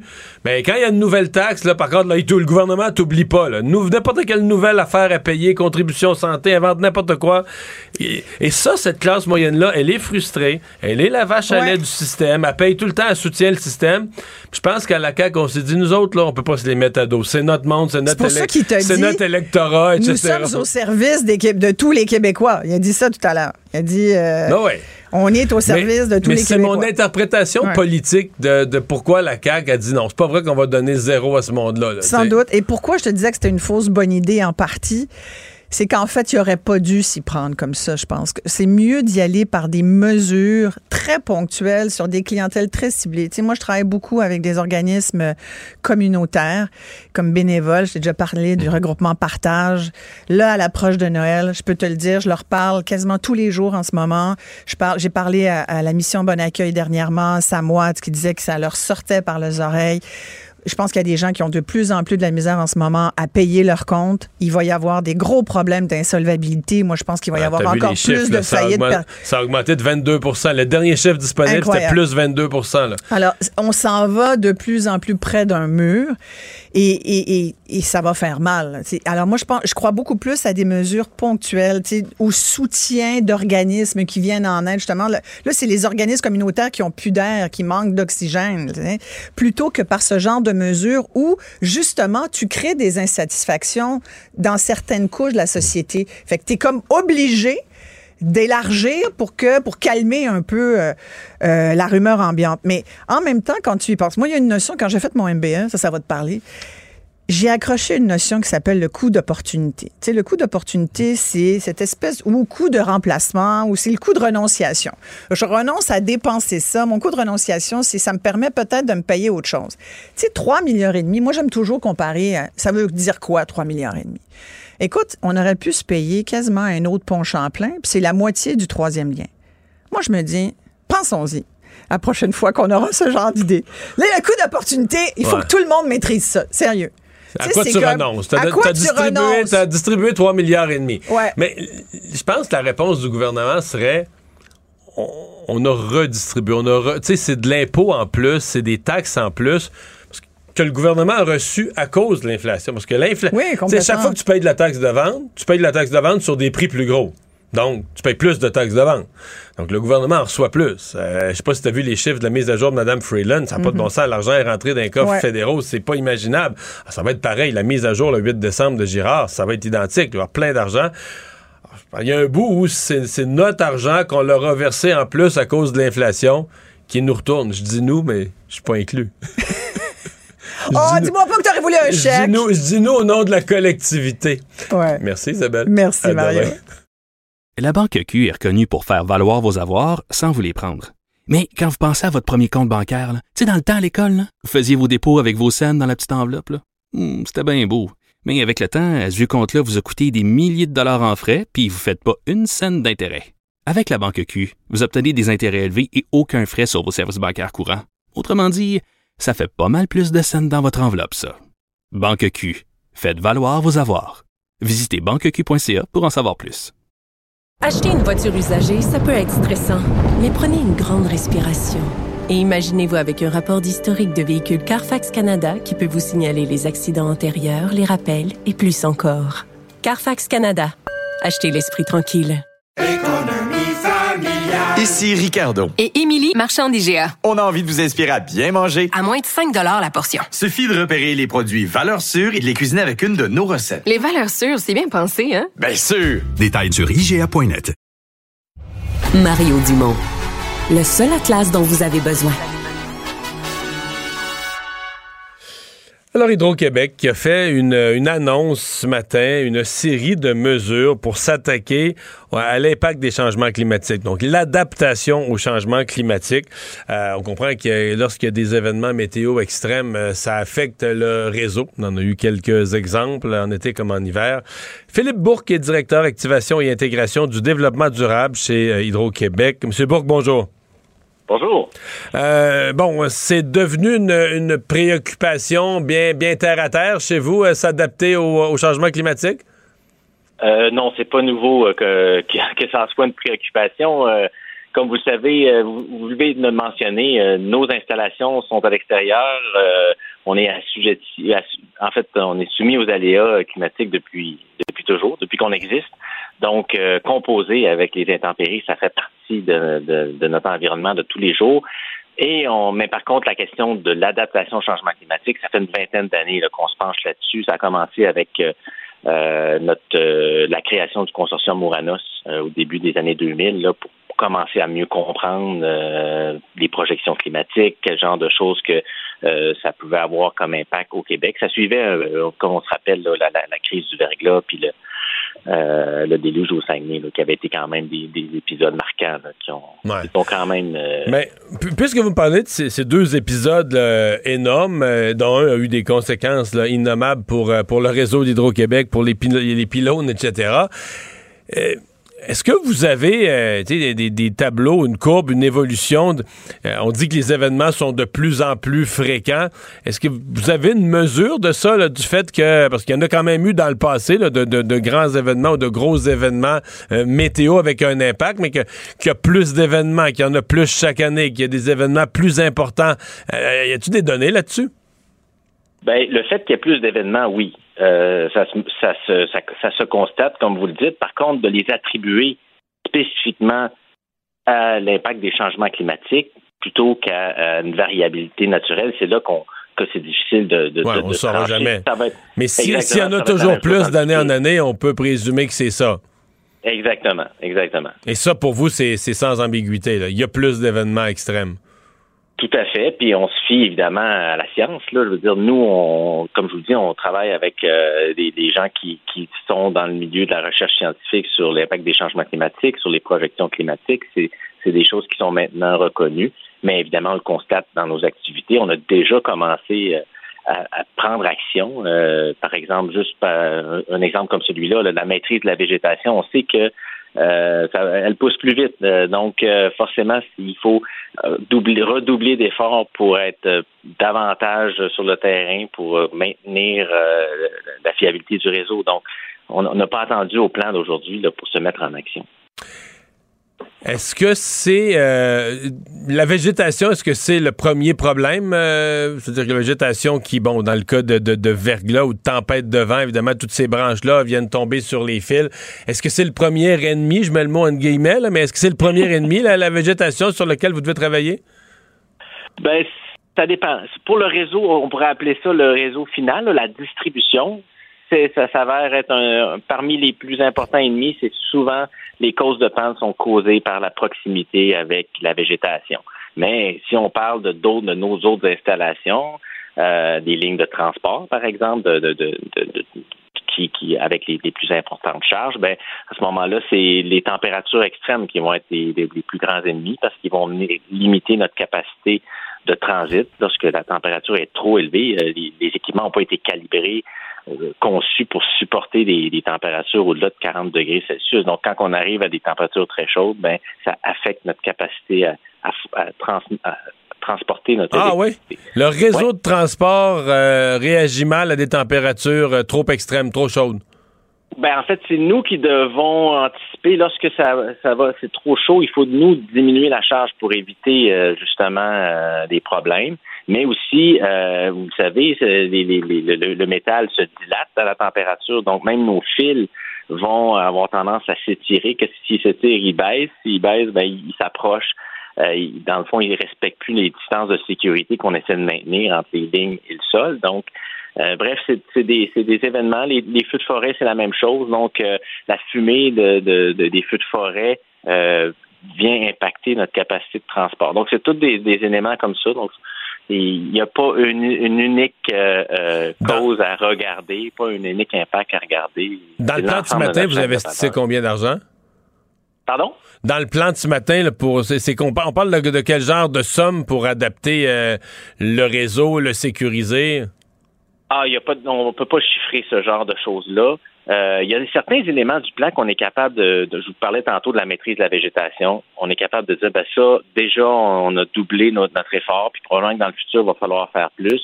Mais ça implique évidemment de la recherche et tout. Mais surtout, ce qu'il ne faut pas oublier, euh, c'est une donnée très importante, c'est que euh, ça, ça a été reconnu. Puis d'ailleurs, il y a eu une étude euh, du bureau du directeur du budget cette semaine euh, au Canada qui montrait que de l'argent investi en adaptation, en prévention, allait faire économiser énormément dans le futur. Donc oui, il y a le coût, c'est important. C'est important de faire les bons choix économiques pour éviter de, de gaspiller, mais en même temps, il faut le voir aussi comme un investissement parce qu'agir en adaptation, c'est se prémunir contre des coûts, contre des coûts de, de, de, de, de évidemment liés aux tempêtes, ce genre de choses-là, mais de, de l'absence de, de d'énergie, c'est, c'est aussi des coûts. Donc, bref, euh, il faut, il faut le voir comme ça. Puis, au fur et à mesure que la science va évoluer, que nos techniques vont se raffiner, que nos choix vont se faire, ben, on va être en mesure de mieux évaluer les coûts. Là, est-ce, que, est-ce que vous mesurez ou est-ce que vous inquiétez euh, de l'impact des changements climatiques sur euh, les, les réservoirs? Parce qu'on produit beaucoup, principalement, notre électricité à partir de barrages hydroélectriques, lesquels sont... Euh, c'est, c'est, c'est l'eau des rivières qui s'accumule dans des réservoirs. On peut jouer avec ça, on peut jouer avec le niveau des réservoirs, mais que ce soit les pluies extrêmes qui vous ont amené, ce que je comprends, à certains endroits, à la limite, là, à certains printemps, de fonte de neige plus la pluie, on était à la limite, ou à l'inverse, s'il y a trop des grandes sécheresses dans des territoires inhabituels qui viendraient euh, rendre le, le, le, le, le, les cours d'eau, euh, rendre le niveau des cours d'eau, le débit des cours d'eau trop faible. Est-ce que c'est des phénomènes qui vous inquiètent, là, le, quand on parle de météo extrême, le, le niveau des réservoirs, des barrages? Ben, je dirais que le, le terme inquiète, euh, il est peut-être pas approprié. C'est sûr que c'est des éléments qu'on suit. Euh, nos ouvrages, déjà, sont conçus pour supporter des écarts euh, importants. On a des, par exemple, avec nos barrages, on a des évacuateurs de crues qui sont là justement pour euh, nous permettre, en, dans des cas extrêmes, de déverser si jamais il y a des trop-pleins. Euh, tantôt, je vous parlais de la recherche qui a été faite par Ouranos. Dès le départ, là, les premiers... Euh, les, évidemment, c'est des choses qui intéressaient Hydro-Québec au départ quand ils ont investi dans la recherche, c'est de savoir... ben ça veut dire quoi là, en termes de, de, de, de précipitation? Est-ce que nos, nos réserves d'eau sont menacées? Puis déjà, on, les, les constats, les premiers constats, c'est de dire qu'il n'y avait pas trop d'inquiétude. La tendance, c'est au contraire, on risque de, de s'être à la hausse, c'est-à-dire qu'on a, on risque de ne pas avoir de problème d'approvisionnement en eau. En tout cas, pas dans le nord, pas là où on a nos, nos, nos grands réservoirs. Dans le sud, c'est une autre d'histoire parce que, bon, c'est des rivières, comme vous avez dit. À ce moment-là, il faut plutôt ajuster euh, la manière dont on dose euh, euh, les débits pour euh, être sûr de, de pouvoir continuer à produire, même s'il y a des sécheresses, comme vous dites. Ouais. Mais tout ça se fait euh, dans une dynamique là, beaucoup plus euh, euh, étroite, là, de contrôle puis de gestion. Là. Mais on est habitués, nous, on est, on est des hydrologues chez nous qui suivent ça euh, euh, tous les jours. On a des atlas qui nous permettent de, d'évaluer euh, les, les, l'impact des apports en eau d'un hiver, par exemple, sur le réseau hydrographique. Donc, ce genre de choses-là, ils sont mesurés en continu. Bien, M. Bourque, je vous remercie d'avoir été là. Au revoir. Ça m'a fait plaisir. Au revoir. La Banque Q est reconnue pour faire valoir vos avoirs sans vous les prendre. Mais quand vous pensez à votre premier compte bancaire, tu sais, dans le temps à l'école, là, vous faisiez vos dépôts avec vos cents dans la petite enveloppe. Là. Mmh, c'était bien beau. Mais avec le temps, à ce vieux compte-là vous a coûté des milliers de dollars en frais puis vous ne faites pas une cent d'intérêt. Avec la Banque Q, vous obtenez des intérêts élevés et aucun frais sur vos services bancaires courants. Autrement dit, ça fait pas mal plus de cents dans votre enveloppe, ça. Banque Q. Faites valoir vos avoirs. Visitez banque q point c a pour en savoir plus. Acheter une voiture usagée sans connaître son historique, ça peut être stressant. Mais prenez une pause. Et procurez-vous un rapport d'historique de véhicule Carfax Canada pour vous éviter du stress inutile. Carfax Canada. Achetez l'esprit tranquille. Économie familiale. Ici Ricardo. Et Émilie, marchand d'I G A. On a envie de vous inspirer à bien manger. À moins de cinq dollars la portion. Suffit de repérer les produits valeurs sûres et de les cuisiner avec une de nos recettes. Les valeurs sûres, c'est bien pensé, hein? Bien sûr! Détails sur I G A point net. Casse-tête, devinette, mots croisés. Mario Dumont a la solution à tout. Un adolescent de dix-sept ans poignardé. Une autre femme assassinée. Il est visé par des allégations d'inconduite sexuelle. Les formations politiques s'arrachent le vote des familles. Comment faire fructifier votre argent sans risque? Savoir et comprendre les plus récentes nouvelles qui nous touchent. Tout savoir en vingt-quatre minutes. Avec Alexandre Morin-Villouellette et Mario Dumont. En manchette dans cet épisode, Marc Tanguay devient le nouveau chef par intérim du Parti libéral du Québec. Harold Lebel témoignera à son procès. Cadavre jeté aux ordures, aucun blâme n'est formulé par le coroner à l'endroit des pompiers. Et le Tennessee veut criminaliser l'art de la drague. Tout savoir en vingt-quatre minutes. Tout savoir en vingt-quatre minutes. Bienvenue à Tout savoir en vingt-quatre minutes. Bonjour Mario. Bonjour. Alors, c'est chose faite, on l'attendait aujourd'hui, l'annonce du nouveau chef intérimaire du Parti libéral du Québec. Et c'est Marc Tanguay, finalement, qui va succéder à Dominique Anglade. Va donc reprendre le leadership du parti pendant qu'on organise une course, du moins on l'espère à l'intérieur du parti, pour qu'il y ait de manière définitive un ou une nouvelle chef au Parti libéral du Québec. Et déjà, Mario, il y a des noms à l'interne qui se sont fait entendre alors qu'on se ouais. dirigeait vers le caucus. Ben aujourd'hui, en fait, ça a même été une surprise parce que les journalistes faisaient le pied de grue à l'entrée du, du Salon Rouge, évidemment pour un peu vérifier la température de l'eau pour ce qui était de l'enjeu du jour, choisir le chef par intérim. Mm-hmm. On pensait qu'il y aurait un vote au caucus entre André Fortin et Marc Tanguay, que les gens choisiraient entre les deux.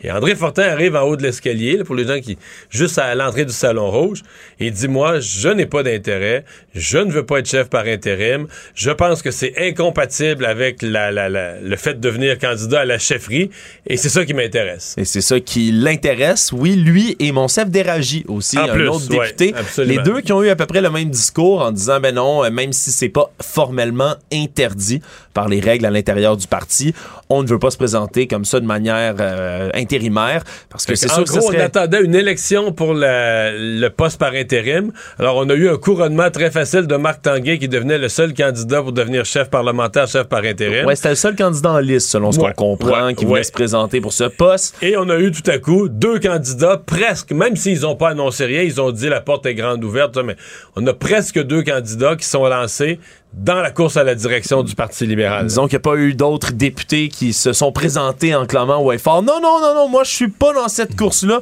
Avant même qu'on, qu'on en discute, je, je ne veux pas le poste. Et donc, euh, du côté de Monsef Derraji, lui qui a encouragé aussi euh, les gens à aller se porter candidat pour le Parti libéral du il Québec. Il veut une course la plus large possible. Veut la course la plus large possible. Il veut que le Parti libéral revienne en force sur l'échiquier politique. Ce qui est pas fou en soi, Mario, parce que la dernière course à la chefferie qui avait fait élire Dominique Anglade, c'est un flop. Là. C'est un flop. Là. Un ça méga avait... flop. C'est-à-dire qu'une course à deux. En bon québécois, on peut dire que ça n'a pas levé. Là. Ouais, c'est une course à deux où le deuxième candidat, M. Cusson, ce que je comprends, c'est le C'était le président de l'Union des municipalités, c'était le maire de Drummondville, c'est un assez habile politicien, bien vu, et cetera. Et des gens au Parti libéral l'ont encouragé à se présenter en disant oh, on va t'arranger ça nous autres, on va te trouver du financement, on va te trouver des appuis, puis c'était un peu du vent, là. Ouais, finalement. Puis je pense que quand il s'est lancé, il, se rend, il s'est rendu compte qu'il n'y avait pas les appuis, les appuis espérés à tout point de vue, et donc il s'est retiré de la course. Déjà qu'on était en pleine pandémie, puis que la course avait peu de visibilité, c'était dans l'année deux mille vingt, là, au cœur de la pire année de la pandémie, le début de la pandémie. Fait que Madame, et, Madame Anglade, c'est sûr que ça ne l'a jamais aidé. Ça l'est devenu chef par l'abandon d'un autre candidat au tiers de la course, avant même que le moindre débat ait eu lieu. C'est ça, tu te sens pas porté par non. les appuis comme ça. Rapidement, Mario, euh, qu'est-ce que tu penses de ces deux-là? On... Ils sont pas annoncés comme candidats déjà, mais on peut comprendre entre les lignes qu'ils le seront. André Fortin, Monsef Derraji, qu'est-ce qu'on pense de leur chance? Monsef Derraji, je vais commencer par lui parce qu'il m'apparaît avoir peu de racines dans le Parti libéral. Il est arrivé récemment, il a juste un mandat, hein, récemment. Quand même un mandat de fait, là, puis il l'a bien fait. Puis, mais je pense qu'il y a juste un écart entre être un député qui, dans son premier mandat, a impressionné. Tu sais, euh, c'est un peu comme la différence entre un joueur de hockey qui aurait joué une première saison dans la Ligue nationale, puis on dit c'est une bonne première saison, euh, dix-huit buts, trente passes, c'est très, très bon pour la première saison. Mais il n'a pas tout cassé, là. Puis est-ce que tu me mettrais capitaine de l'équipe? Est-ce que tu lui donnerais le C sur son chandail? Il y a un an de fête, tout ça. Fait que c'est un petit peu comme ça que je le vois. Maintenant, est-ce qu'il peut se faire valoir? À date, là, à chaque fois qu'on lui a donné la parole à quelque part, à chaque fois qu'il a participé à des débats, il a bien performé, il se fait remarquer. Donc, probablement que lui, peut-être qu'il se dit, regarde, je vais, je vais, je vais, je vais grossir mon profil, je vais me faire connaître, je vais me faire connaître comme quelqu'un dans le parti qui a de la valeur. Puis il a dit aujourd'hui, en plus, avoir reçu des messages, beaucoup de messages d'appui. Ouais, bon, on, on les a pas vus. On les a pas vus, mais on peut, on peut, on peut peut-être le croire. Ni leur nombre, ni leur signataire. Ceci dit, André Fortin, ben, c'était quelqu'un qui était pressenti, qui était vu. La faiblesse d'André Fortin, c'est qu'il a été beaucoup plus discret depuis une couple d'années, là. Donc, euh, parce qu'il a déjà été ministre des Transports, André Fortin. Ouais, il a déjà joué et... des rôles importants, euh, mais c'est comme si dans l'opposition au début aussi, mais là, et puis dans la dernière campagne, il a été un fantôme, dans tout ce qui a été autour de la contestation de Mme Anglade. Et peut-être qu'il n'aimait pas Mme Anglade du tout. Tu sais, dans le fond, la conclusion à laquelle on peut tirer de ces deux... Puis quand elle a formé son cabinet fantôme, Mme Anglade, elle n'avait pas donné aucun rôle, hein. Oui, ça, c'est, c'est quand donc, même un message clair. Donc, il était peut-être à couteau tiré avec Mme Anglade, puis c'est pour ça qu'on l'a moins vu. Et que là, il revient parce que ce matin, son point de presse était très solide. Il nous a rappelé qu'il est un habile politicien. Euh, bon, quant à Marc Tanguay, qui va jouer le rôle de chef par intérim, deux choses à dire. Il va falloir qu'il soit moins partisan. Tu sais, là, à date, il a joué un rôle de, de, de, de parlementaire qui picosse, là, tu sais, qui attaque l'opposition. Ouais, il a toujours été très, hargneux, très, très... Très partisan, là, ouais. Tu sais, très partisan. Euh, je pense qu'il le sait. Et que ça, c'est moins compatible avec le poste de chef. Faut que tu prennes un peu plus de recul. Faut que tu sois un peu plus sur les enjeux, un peu moins partisan. Oui, des fois, tu sais, faut que tu attaques le gouvernement, faut que tu mordes, là, mais pas sur le, pas sur un ton aussi partisan. L'autre affaire, c'est que là, lui, laisse encore courir la possibilité. Parce que le, le, le président du parti a ouvert la porte à ce que le chef par intérim puisse décider de se présenter vraiment à la chefferie, et ça, je trouve ça pas d'allure. C'est, inté- c'est, c'est Pour moi, étrange. C'est incompatible. Pour moi, ouais. c'est incompatible. T'es chef par intérim, t'es en charge des travaux parlementaires, de l'unité du parti, tu, n'es, tu n'appartiens pas à aucun camp. Tu restes neutre par rapport à tous les camps de la course à la chefferie, et ce là, qui te permet, ouais. toi, de, de garder l'unité du parti. Alors, tu peux pas toi-même devenir un camp dans la course à la direction du parti. Surtout Mais ça, ça, ça, ça sera... pourrait créer des cas étranges, là. Imaginons qu'il se porterait comme ça à la chefferie. André Fortin en arrière, qui, lui, doit faire de l'unité avec son chef intérimaire, mais, mais c'est, c'est aussi son adversaire non, non. politique. Et c'est pour ça que, ouais. moi, à mon humble avis, M. Tanguay devrait clarifier ça le plus vite possible. Tout savoir en vingt-quatre minutes. Deux revirements de situation au procès pour agression sexuelle d'Harold Lebel, l'ex-député du Parti québécois à Rimouski. Euh, on a appris premièrement que le plan de match initial de la couronne a été modifié alors qu'on devait présenter le témoignage de l'ami de la présumée victime, celle qui était dans le condo d'Harold Lebel lorsque... En fait, qui est la seule... Troisi- dans le building, dans le condo, c'est la seule troisième personne qui dormait au moment ouais. des faits reprochés à Harold Lebel, donc qui aurait vu, pu par contre vivre ben, l'après, le lendemain et autres. Finalement, n'a pas témoigné alors que c'était prévu aujourd'hui, n'a pas témoigné. Et l'autre surprise, Harold Lebel, lui, va témoigner à son tour, va prendre la barre lundi prochain. Donc euh, le procès est ajourné d'ici là, le jury libéré pour le week-end. Ça s'annonce quand même un, un témoignage assez suivi lundi prochain. Harold Lebel qui avait continué quand même Les... ses activités de député ouais. quand il était indépendant, mais est-ce qu'on l'avait entendu publiquement comme ça sur la chose? Pas à date. Je parle pas nécessairement de cette cause-là, mais souvent, quand je, pour avoir fait des entrevues avec des, des avocats, des criminalistes d'expérience, Harold Lebel a choisi un procès devant jury. Oui.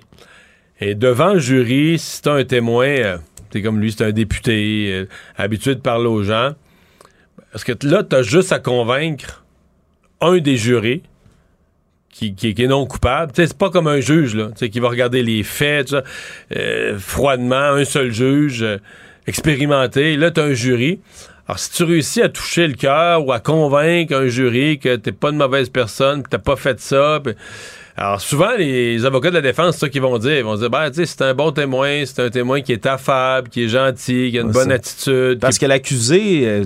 souvent, mais c'est pas des gens qui sont habitués comme ça de parler en public, mais là, t'as un politicien de ouais. carrière. Donc là, est-ce, qu'on, est-ce que c'est le calcul qu'on fait dans ce cas-ci? Je sais pas, sincèrement, mais c'est souvent ce qu'on... Souvent, quand on va demander d'être devant un jury, c'est qu'on va avoir l'impression qu'on a plus... On n'a pas à convaincre, souvent, c'est l'erreur qu'on fait quand on n'est pas avocat, mais t'as pas à convaincre les douze jurés. Ça prend l'unanimité. Pour avoir un verdict de, comptab... de, de culpabilité, ça te prend l'unanimité du jury. Fait que si t'en convaincs un, deux, ben, un, un, des fois, les autres vont le faire plier, peut-être s'il est seul dans son camp, mais de la minute t'en convaincs deux ou trois, t'as un jury divisé, t'as pas de condamnation. Le rapport du coroner, maître Richard Drapeau, est sorti, rapport qui concerne le décès d'une femme qui s'était immolée par le feu et dont le corps avait été jeté dans une benne à ordures par les pompiers de Sherbrooke. Il n'adresse finalement aucun blâme, ni au service de police, ni au service de protection des incendies de Sherbrooke, des événements, on se souviendra, en juillet deux mille vingt et un, qui avaient secoué le Québec. Une affaire étrange dans laquelle une femme s'était suicidée en s'immolant, donc en se, se jetant en feu, ni plus ni moins, aux abords d'une usine. Ça avait créé un petit feu de broussailles. Les employés de l'usine avaient appelé les pompiers sur place, les premiers répondants, en disant, ben, il y a un mannequin qui a brûlé, qu'il y a des gens Parce qui ont brûlé un mannequin. Parce que j'ai l'impression que c'était un mannequin, là. Oui, et même que les pompiers, des gens qui peuvent être habitués de voir des brûlures, sur des gens, ont cru à la même chose parce que, selon leur témoignage, il n'y avait pas d'odeur. Le visage, c'est, c'est des détails scabreux, pardonnez-moi, mais le visage de la, de la, de la victime dans cette histoire-là était brûlé, fondu, fondu, comme, du plastique dit, fondu. comme du plastique fondu. Alors, on a cru de, man- de très bonne foi là, du côté des pompiers qu'il s'agissait bel et bien d'un mannequin et donc on l'a jeté dans la benne à ordures avant de réaliser plus tard l'erreur qu'on venait de commettre. On dit, habituellement, il y a une odeur, là, un corps qui brûle, c'est, c'est dégueulasse à imaginer, mais ça sent quelque chose. Ils disent, il n'y avait aucune odeur à ce moment-ci. On Est-ce était vraiment convaincus. Est-ce que c'est parce que la température est montée à un niveau trop élevé? On ne sait pas trop. Est-ce que on... c'est parce qu'il y avait des accélérants? La personne s'était aspergée d'accélérants? C'est pas d'explication. Moi, je, je veux dire, je, ce, que, ce, qui, ce qui m'arrache le cœur, c'est que j'ai entendu le conjoint, qui lui est très en colère là, contre, les, contre le rapport, en fait, contre les pompiers, mais surtout contre le rapport du coroner, comme si le rapport du coroner aurait dû rendre justice à la victime, à la situation, euh, en blâmant les pompiers ou en les condamnant à quelque chose. Puis, autant je, je, je sympathise avec lui, autant je trouve épouvantable l'idée que le corps d'une conjointe, d'une personne a été mis dans un... Autant... C'est évident que c'est de bonne foi, là. C'est évident que c'est une erreur. Je pense que personne s'imagine que les pompiers, n'aient p... un d'entre eux aurait émis un doute, puis d'après moi, ils... mais tu sais, s'ils l'ont fait, puis ils l'ont mis dans une benne à ordures, c'est parce qu'ils étaient sincèrement convaincus. Là, ben... Fait que tu sais, t'as, des... t'as une erreur. L'erreur a beau être très hautement absurde là, dans ce dis OK, c'était pas, reconna... très... c'était pas reconnaissable, très hautement grave en termes de conséquences pour le manque de respect pour une défunte, mais c'est une erreur pareille. C'est comme un accident. Tu dis, un accident est bête, bête, bête. La personne a juste... C'est toujours bête, un c'est, accident. C'est toujours bête, mais des fois, c'est plus bête. C'est-à-dire que tu vas juste faire un mauvais coup de volant puis il va y avoir quatre morts. Fait que tu vas dire, c'est démesuré, la gravité, quatre morts... Mais... Mais ça reste un maudit accident, tu comprends? Ça reste un geste mmh. non volontaire, un petit geste, une petite erreur de conduite d'un appareil, d'un véhicule. Puis là, ben, c'est, c'est obligé de dire, j'entends la détresse du conjoint, mais moi, je, sincèrement, je lis le rapport du coroner, puis je me dis, je pense qu'il a bien fait son travail, puis que c'est vraiment un terrible... Terrible, terrible méprise, méprise dans ce cas-ci. Terrible erreur les de pompiers, fait, de ouais. bonne foi. De... Les pompiers ont reçu une formation depuis pour être sûr que c'est un événement qui se reproduira pas. Non, toi et moi, Mario, c'est quoi les chances de revoir un événement comme celui-là? C'est probablement que tous les pompiers du Québec dorénavant vont être... Tu sais, avant de mettre... Euh, d'après moi, même si c'est un mannequin, ils vont le ramener aux ambulanciers dorénavant. Tu sais, ils vont être tellement prudents. Actualité. Tout savoir en vingt-quatre minutes. Une histoire assez rocambolesque qui nous parvient non pas du Québec en totalité, Mario, mais de l'Irlande. Il y a un Irlandais qui a été reconnu coupable devant un tribunal à Dublin, donc capitale de l'Irlande, d'avoir engagé un tueur à gages pour assassiner un couple de jeunes Québécoises, ici, en sol québécois, qui avait encouragé sa femme à lui à le laisser. C'est une histoire absolument ahurissante qui a été rapportée par nos collègues du journal. Brian Kennedy, trente-cinq ans, lui a plaidé coupable cette semaine d'avoir sollicité donc un homme afin de tuer Stéphanie Poirier et sa conjointe Clara Hood-Brunette, deux femmes donc québécoises, couple originaire de Chaudière-Appalaches qui a rencontré en deux mille dix-neuf la femme de M. Kennedy en, dans un jeu en ligne, jouant un espèce de jeu qui s'apparente à Donjon Dragon en ligne. Avec le temps, on finit par devenir des amis ensemble. Ça, ça m'impressionne quand même. Ouais, mais moi, tu vois, je, je, je suis gamer à mes heures, là. Je joue à des jeux vidéo, puis je me suis fait des amis en ligne. C'est pas mes grands chums, mais il y, y en a pour qui euh, ça devient des amis. Tu sais, des gens ouais, okay. avec qui tu, à qui tu partages donc, elle souvent. Elle est devenue amie avec une Irlandaise. Avec, une Irlandaise ouais, est devenue amie avec une Québécoise. Avec deux Québécoises, ouais, le couple, et se sont mis en jouer ensemble à ce jeu-là, ensemble, pendant de longtemps, et sont devenus amis par le fait même, ont échangé des messages intimes sur leur vie, sur plein d'autres choses. Et la femme de Kennedy a indiqué aux deux, à ses deux nouvelles amies qu'elle souhaitait le quitter. Le problème, c'est que son conjoint avait accès à ses messages, avait continué à surveiller donc ses messages. Elle, elles l'ont encouragé à dire, si t'es rendu ouais, là... si t'es pas bien, laisse ton, co- ton, ton copain, euh, t'as pas à rester là. Mais lui a vu ça, et il était tellement en colère après la rupture, a été tellement choqué de tout ça, qu'il aurait confié à un proche qui voulait régler le problème. Le proche, lui, en, en bon tueur à gages, aurait exigé de l'argent, l'aurait même menacé pour en avoir encore plus. Il y avait une photo du couple, leur adresse, une photo de la maison, euh, aurait fait des menaces. Bref, une histoire complètement folle. Mais c'est que le gars, tu dis, euh, t'es-tu interrogé sur ton couple? Si du monde, en ligne, tu comprends que si ta conjointe se laisse convaincre par des personnes qu'elle a jamais vues avec qui elle joue un jeu là, en ligne... Puis que c'est la seule raison pour laquelle elle te laisse, c'est qu'eux autres t'ont convaincu. Il n'y a aucun autre problème que non, ça. ça. D'après moi, il y a quelque chose que tu sais pas à propos de ton couple ou que tu t'es pas bien occupé, ou... mais il y a un bout qui tient pas la route. Là. De leur en vouloir, de penser que c'est leur faute au point de vouloir les faire assassiner. Dans un autre pays, dans... des femmes en ligne que t'as jamais vu ni d'elle ni d'Adam. Ça va pas bien ton affaire. Mais... Tu cherches...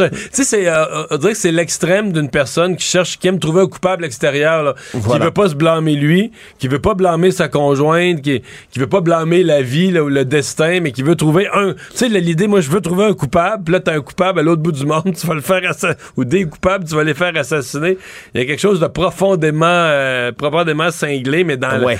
la, la, l'obsession de trouver un coupable. Lui, euh, Kizu Kennedy, là, depuis qu'il a été arrêté au printemps deux mille vingt, a admis tout ça, dit qu'il était revenu sur sa décision depuis ce temps-là, qu'il avait ah, dit au tueur à gages donc de, de, de, de garder l'argent puis de pas effectuer tout ça. Euh, le problème, c'est que quand il était perquisitionné chez lui, on a trouvé aussi de la pornographie juvénile, donc il a plaidé coupable aussi à possession de pornographie juvénile, risque jusqu'à dix ans de prison. Il va connaître sa sentence en janvier, donc une histoire rocambolesque qui a des racines jusqu'ici, mmh. au Québec. Peut-être que ça, ça aurait pu justifier le divorce si sa conjointe avait su qu'il y avait de la pornographie d'enfants. J'imagine que oui. Savoir et comprendre. Tout savoir en vingt-quatre minutes. Un tollé a été déclenché sur Twitter, Mario, euh, après qu'une publication ait été faite par le journal ontarien, le Toronto Star, euh, journal quotidien bien connu euh, en Ontario. Défenseur de toutes les minorités au monde. Ah non, sauf une. Laquelle, les Mario? Québécois. Les Québécois. Les Québécois francophones, non. Ça, euh, toutes les minorités au monde ont toujours raison en toute matière, mais les Québécois francophones, c'est des gros dégueux. Ils ont écrit sur les réseaux sociaux, et je cite, « Au Canada, la pénurie de Tylenol et d'autres médicaments contre la douleur et la fièvre pour les enfants s'aggrave, et l'un des facteurs qui contribue à la crise semble être l'exigence d'étiquettes bilingues. » C'est ce qu'ils ont écrit sur leurs réseaux sociaux. Alors oui, en ce moment, il y a une pénurie de Tylenol, de ces médicaments-là, qui a lieu en ce moment un peu partout au Canada. Que là, de blâmer les étiquettes bilingues, hein, parce que comme si une étiquette avec quelques mots en français au lieu de seulement en anglais, ça compliquait la tâche, c'était plus difficile.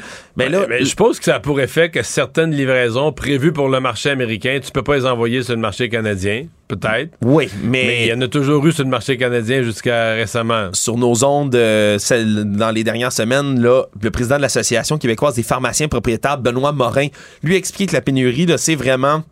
parce qu'il y a des parents qui ont fait des réserves de médicaments au sortir de la pandémie. Maintenant, il y a des maladies respiratoires qui affectent les enfants de plus en plus. Les urgences sont bondées. On veut vraiment éviter tout ça. Donc, il y a beaucoup de familles, de parents qui ont décidé d'acheter en stock pour un moment, donc ces médicaments, ouais, ce qui crée, entre autres, la pénurie. Puis, puis de la minute que les gens ont vu la tablette vide une fois, là, c'est mortel, c'est fini. On se souviendra du papier de toilette en début de pandémie. Dès que la tablette se remplit, là, tout le monde en prend deux boîtes, tout le monde en prend plus que ses besoins. Vite, vite, vite, vite. Ah oui. Puis tout le monde en saisit. C'est ce qui créerait cette pénurie. Mais là, le Toronto Star qui s'est avancé sur le bilinguisme, ça a fait réagir, Mario.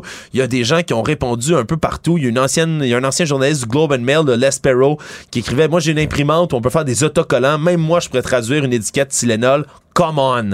Entre autres, des, des textes, des, toutes sortes de tweets, tweets pardonnez-moi, comme ça, qui ont, euh, qui ont été le répertoriés sur la twittosphère aujourd'hui. Ça s'est enflammé, puis ça crée un tollé quand même en français et en anglais, ce dossier-là. Est-ce que c'était de la francophobie de la part du Toronto Star?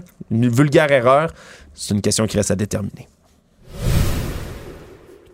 Le Québécois qui est à la tête d'une organisation controversée de faux policiers dont on a beaucoup discuté hier, groupe complotiste qui se désigne comme étant la Garde nationale du Québec, bien son dirigeant, lui, a déjà été arrêté et accusé au criminel pour s'être faussement présenté comme un agent de la paix, Mario, le mois dernier. L'homme de cinquante-sept ans là, s'appelle Daniel Pagé et non Daniel Gaumont, comme on le prétendait au départ, parce que c'est son nom qu'il utilise en public. Lui avance qu'il est dans le processus pour faire changer son nom, mais que ce n'est pas fait encore. Mais son vrai nom, donc Daniel Pagé, est accusé au criminel le mois dernier pour avoir usurpé le titre de policier. La Sûreté du Québec a même déposé un mandat d'arrestation contre lui le onze octobre dernier. Il va devoir se présenter devant les tribunaux en décembre pour cette affaire. Donc ça révèle un peu le, les arrières de tout ça, là, la Garde nationale du Québec, c'est pas seulement mais des gens qui se prétendent la, policiers. Ouais, mais ça révèle que l'ensemble de leur opération, tu peux pas, c'est, c'est illégal en soi là, de, de s'auto-proclamer une, toute force de l'ordre, de, de, de prétendre à vouloir faire des arrestations, de se présenter comme policier quand tu l'es pas au Québec, c'est même pas légal de faire ça. Oui, il y a un homme du centre du Québec qui a averti la Sûreté du Québec justement à l'égard de Daniel Pagé, c'est pour ça qu'il a fini par être arrêté en disant qu'il y a cinq gars de la Garde nationale qui sont débarqués chez lui le mois dernier en disant qu'il était des policiers qui voulaient l'enquêter parce qu'il était un pédophile, ont affirmé qu'il était sous écoute, l'homme mais évidemment garde, veut garder l'anonymat après tout ça pour qu'ils craignent de représailles. Et donc, ils sont débarqués chez lui. Il a dû appeler la police pour qu'ils finissent par déguerpir. C'est inquiétant de savoir qu'il y a des gens comme ça qui débarquaient chez lui en le traitant de pédophile. Traiter quelqu'un de pédophile, Mario, dans les cercles complotistes, ça ramène presque toujours à QAnon ben et ouais. à la mythologie autour des gens qui pensent qu'il y a des élites satanistes, pédophiles, qui cachent des enfants, qui en font le trafic, et cetera. Donc, euh, c'est inquiétant de voir qu'il y en a euh, qui décident d'agir, ni plus ni moins avec leur titre, leur faux badge de shérif comme ça du Québec. On le rappelle, si jamais il y a des gens de ce genre-là qui viennent chez vous puis qui réclament quoi que ce soit, appelez la police, c'est absolument illégal. Tout savoir en vingt-quatre minutes.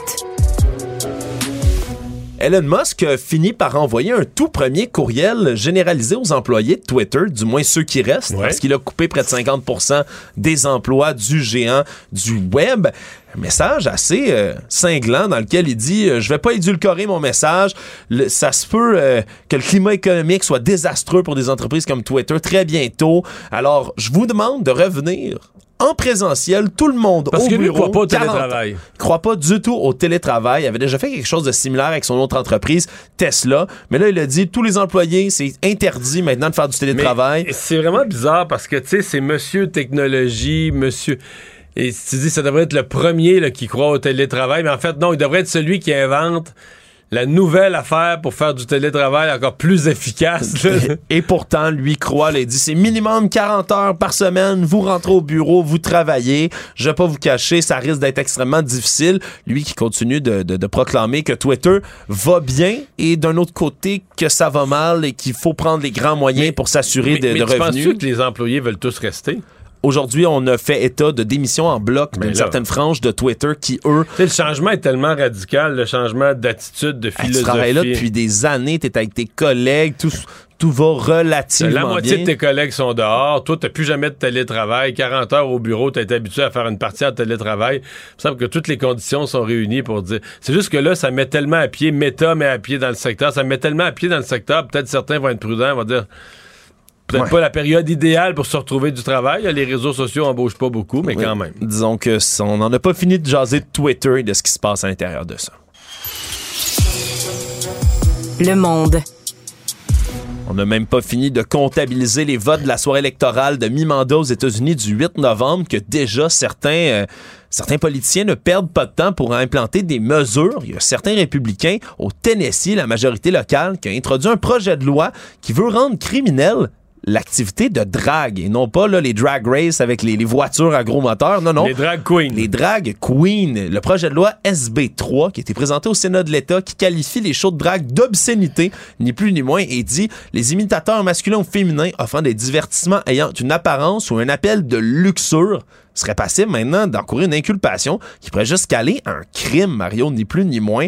Donc ça va être extrêmement suivi, ce projet de loi-là, qui est déposé, parce que comme c'est vraiment vague, les termes qui décrivent quelqu'un qui est un imitateur masculin ou féminin, ça pourrait concerner également les gens trans. C'est ce qu'on a peur du côté des gens de l'État, des démocrates qui vont combattre coûte que coûte cette ouais. nouvelle loi qui Mais, devait être imposée. Moi, c'est juste que, tu sais, qu'il y a, il y a quand même un mouvement dans le Parti républicain de dire faut, faut aider moins l'Ukraine, cette guerre-là ne nous concerne pas, pis tout ça, euh, faut pas s'opposer à Poutine. Fait que je me dis, OK. Quelqu'un qui pense que les drag queens sont une plus grosse menace que Poutine. Qui proclame qu'il va utiliser l'arme nucléaire. Euh, je pis... me dis, il doit avoir un bout qui me manque. Il doit avoir quelque chose que j'ai pas vu. Ils doivent avoir vu quelque chose. Si l'ennemi, c'est les drag queens qui sont un danger, puis que Poutine, ça, faudrait être moins ferme avec lui, faudrait être moins dur avec lui, j'ai manqué un bout. Ils ont un drôle de sens de priorité, ouais. on peut dire ça. Résumer l'actualité en vingt-quatre minutes, c'est mission accomplie. Tout savoir en vingt-quatre minutes. Un nouvel épisode chaque jour en semaine. Partagez et réécoutez sur toutes les plateformes audio. Disponible aussi en audiovisuel sur l'application Cube et le site cube point c a. Une production Cube Radio. La Banque Q est reconnue pour faire valoir vos avoirs sans vous les prendre. Mais quand vous pensez à votre premier compte bancaire, tu sais, dans le temps à l'école, là, vous faisiez vos dépôts avec vos cents dans la petite enveloppe. Là. Mmh, c'était bien beau. Mais avec le temps, à ce compte-là vous a coûté des milliers de dollars en frais puis vous ne faites pas une scène d'intérêt. Avec la Banque Q, vous obtenez des intérêts élevés et aucun frais sur vos services bancaires courants. Autrement dit, ça fait pas mal plus de cents dans votre enveloppe, ça. Banque Q. Faites valoir vos avoirs. Visitez banque q point c a pour en savoir plus. Acheter une voiture usagée, ça peut être stressant, mais prenez une grande respiration. Et imaginez-vous avec un rapport d'historique de véhicule Carfax Canada qui peut vous signaler les accidents antérieurs, les rappels et plus encore. Carfax Canada. Achetez l'esprit tranquille. Économie familiale. Ici Ricardo. Et Émilie, marchand d'I G A. On a envie de vous inspirer à bien manger. À moins de cinq dollars la portion. Suffit de repérer les produits valeurs sûres et de les cuisiner avec une de nos recettes. Les valeurs sûres, c'est bien pensé, hein? Bien sûr! Détails sur I G A point net. Il nage avec les mots des politiciens comme un poisson dans l'eau. Mario Dumont. Pour savoir et comprendre. Cube Radio. Le Parti libéral du Québec qui a choisi aujourd'hui son nouveau chef euh, par euh, intérim, qui a euh, en même temps euh, surpris un peu tout le monde, c'est-à-dire qu'à l'entrée de cette réunion où on allait choisir le chef par intérim, euh, il y a deux députés qui ont plutôt annoncé euh, ben, qu'ils se lançaient dans la, la véritable course, là. Entre autres André Fortin, qu'on attendait comme un candidat pour être chef par intérim, qui a dit aux journalistes quelques minutes avant de rentrer dans le caucus: « Je ne suis pas intéressé, je ne veux pas être chef par intérim, moi la porte je la garde ouverte pour être chef pour vrai, euh, faire la course à la direction du parti, et je considère que c'est incompatible de faire, d'être le chef par intérim et d'être en même temps dans la course. » On discute de tout ça avec quelqu'un qui connaît bien ce parti, Pierre Arcan, ex-député, ex-chef par intérim d'ailleurs du Parti libéral du Québec pendant une, une assez longue période. Monsieur Arcan, bonjour. Bonjour, Monsieur Dumont. Euh, bon, quelques jours après le départ de Mme Anglade, avez-vous l'impression que le caucus, le parti retombe lentement sur, sur ses pattes? Tout à fait. Euh, il est clair qu'il semble y avoir une certaine fébrilité là, pour la suite des choses. Je pense que c'est une bonne nouvelle pour le parti. Puis euh, déjà, il semble qu'il y a, il y a déjà des gens pas mal intéressés. Alors, euh, je pense que c'est de bon augure pour la suite des choses. Euh, moi, la seule chose que j'espère, c'est que quand le parti va décider de préparer la course au leadership, je comprends qu'on doit mettre un certain nombre de, de balises sur le plan financier et ainsi de suite, mais j'espère que tout ça ne sera pas trop contraignant pour qu'on ait euh, une vraie course. Vous voulez dire le nombre de membres, le, le nombre ah. de membres de signatures, le montant d'argent, qu'on ne mette pas une barrière trop haute. Oui, c'est ça, exactement. Alors, je pense que euh, on se rend compte aujourd'hui, puis ça, tous les partis politiques euh, le voient, c'est que le militantisme est plus difficile qu'il l'était par le passé. Alors, il faut tenir compte de cette réalité-là, puis ça, c'est pas nécessairement lié au sondage nécessairement. C'est la même chose à la C A Q, c'est la même chose euh, chez d'autres formations politiques. Alors, il faut euh, évidemment que les règles soient... Euh, les, ça prend un minimum de règles, mais il faut quand même que ce soit réaliste. Ouais. Le, donc, vous allez un peu dans le même sens que le député Monsef Derraji ce matin euh, disait faut que les, faut que toutes les règles permettent une course la plus large possible à plusieurs candidats. Vous pensez que ce serait souhaitable d'avoir une course à plusieurs candidats? Ben, écoutez, je pense que c'est toujours bon parce que actuellement, un des défis de notre formation politique, c'est de, euh, de reprendre un peu euh, au côté membership. Là, euh, ça, il faut reprendre un peu. Euh, Euh, je dirais, le momentum qui euh, qui était pas très, très euh, fort euh, depuis quelque temps.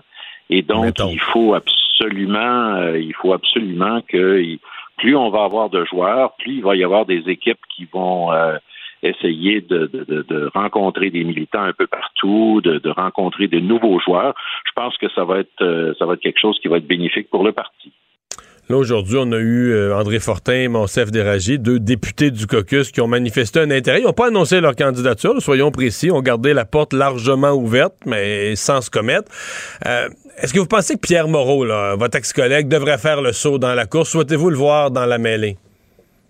C'est sa décision. Euh, écoutez, moi, euh, Pierre Moreau est une bonne candidature. Moi-même, je l'avais appuyé en deux mille treize euh, pour euh, le leadership du Parti libéral. Alors, euh, est-ce qu'il est trop euh, vieux maintenant? Ben, moi, je trouve qu'au Québec, vous comprenez, euh, moi, j'ai un certain âge, et vous comprenez qu'au Québec, je trouve qu'on fait bien de l'âgisme. Quand je vois le président des États-Unis qui est rendu à quatre-vingts, là, je trouve qu'on met... on, on Quand quelqu'un a soixante-quatre ou soixante-cinq puis qu'on dit qu'il, qu'il commence à être trop vieux, là, à un moment ben, donné... En fait, en fait euh, ce que j'ai entendu, euh, en tout cas dans le cas de Pierre Moreau, c'est que là, on additionne, on se dit, ouais, là, la prochaine élection, c'est une élection de transition pour le Parti libéral ou dans un monde idéal, faut rejeter des bonnes bases, gagner un certain nombre de comtés francophones. Puis là, ben, ça nous mène à, la, la, la, mettons, un, un plan sur huit ans pour prendre le pouvoir. Fait que là, on dit à soixante-quatre, on additionne huit, il est rendu à soixante-douze. Il y a des gens en excellente santé à, à soixante-douze ans. Mais c'est quand même une question, là. Oui, oui, je comprends qu'on pose la question, puis c'est correct de la poser, mais la question qu'il faut, euh, qu'il faut toujours se poser, c'est est-ce que la personne est, est en forme? Bon, je pense que vous pouvez être en forme pas mal longtemps maintenant. Alors, euh, moi, j'ai, j'ai soixante-dix ans et puis je suis en forme. Puis, euh, vous savez, j'ai, j'ai pas de problème de ce côté-là. Alors, moi, je, je peux simplement vous dire que c'est pas pour moi euh, la question de l'âge. Tant que la personne est en santé, c'est pas problématique. Ouais. Donc, vous n'ailleriez pas ça le voir sauter dans la mêlée. Ce serait une bonne candidature ah oui, additionnelle. Ouais. Certainement, ce serait bon avec euh, si André Fortin, Monsef, Pierre Moreau, tout ce monde-là embarque dans une course, je pense que ce serait ce serait très bénéfique pour le parti parce que, comme vous le savez sans doute, il y a pas mal de travail à faire. Ouais. La question délicate, puis euh, pas grand monde qui peut répondre à ça avec autant de, de pertinence que vous parce que vous avez eu les deux pieds dans la situation. Est-ce qu'un chef par intérim peut... Ce matin, André Fortin, là, il a dit c'est incompatible, c'est le mot qu'il a employé. Moi, j'ai dit la même chose en ondes. Mais est-ce que, selon vous, ça pourrait être compatible avec le fait, en cours de route, que le chef par intérim saute dans la véritable course pour devenir le chef du parti? Est-ce que, pour vous, il y aurait des risques pour l'unité du parti, l'unité du caucus? Est-ce que c'est vivable?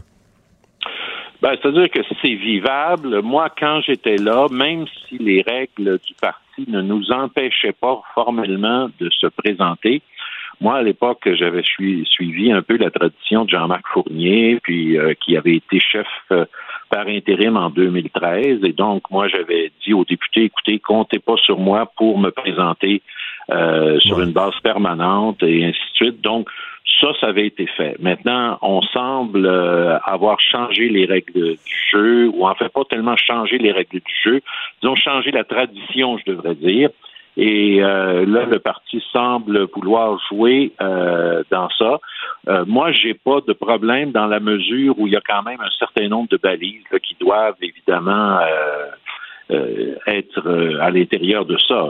C'est, c'est sûr qu'à partir du moment où vous êtes chef par intérim puis que vous décidez de vous présenter, euh, là, je suis pas au courant encore de tous les détails là, de ce mais je pense que faire. Les règles sont pas fixées encore, mais euh, parce que la tradition que vous avez suivie, Jean-Marc Fournier, ben, euh, je veux dire, au fédéral, chez les conservateurs, chez les libéraux, euh, dans les autres partis au Québec, au P Q, c'est comme une tradition un peu universelle de tous les partis parce qu'on se dit, ben, tu peux pas être à la fois le chef par intérim qui garde l'unité des troupes, qui garde tout le monde de bonne humeur, qui garde des canaux de communication ouverts avec les députés, eux autres, ils choisissent chacun leur camp là, euh, pour garder, ben, vous l'avez vécu là, de l'intérieur. Il me semble que si toi-même tu songes à te présenter le mois prochain, c'est pas une position euh, un petit peu délicate?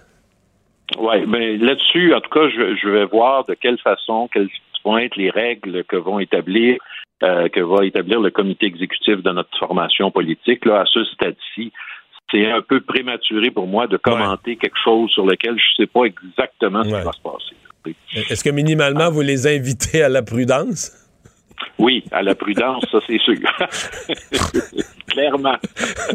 OK. Euh, êtes-vous, euh, êtes-vous optimiste? Mais tantôt, j'ai, j'ai formulé l'hypothèse. Bon, euh, j'entends des gens qui font un plan sur deux élections en disant « on part de tellement loin » chez les francophones, entre autres.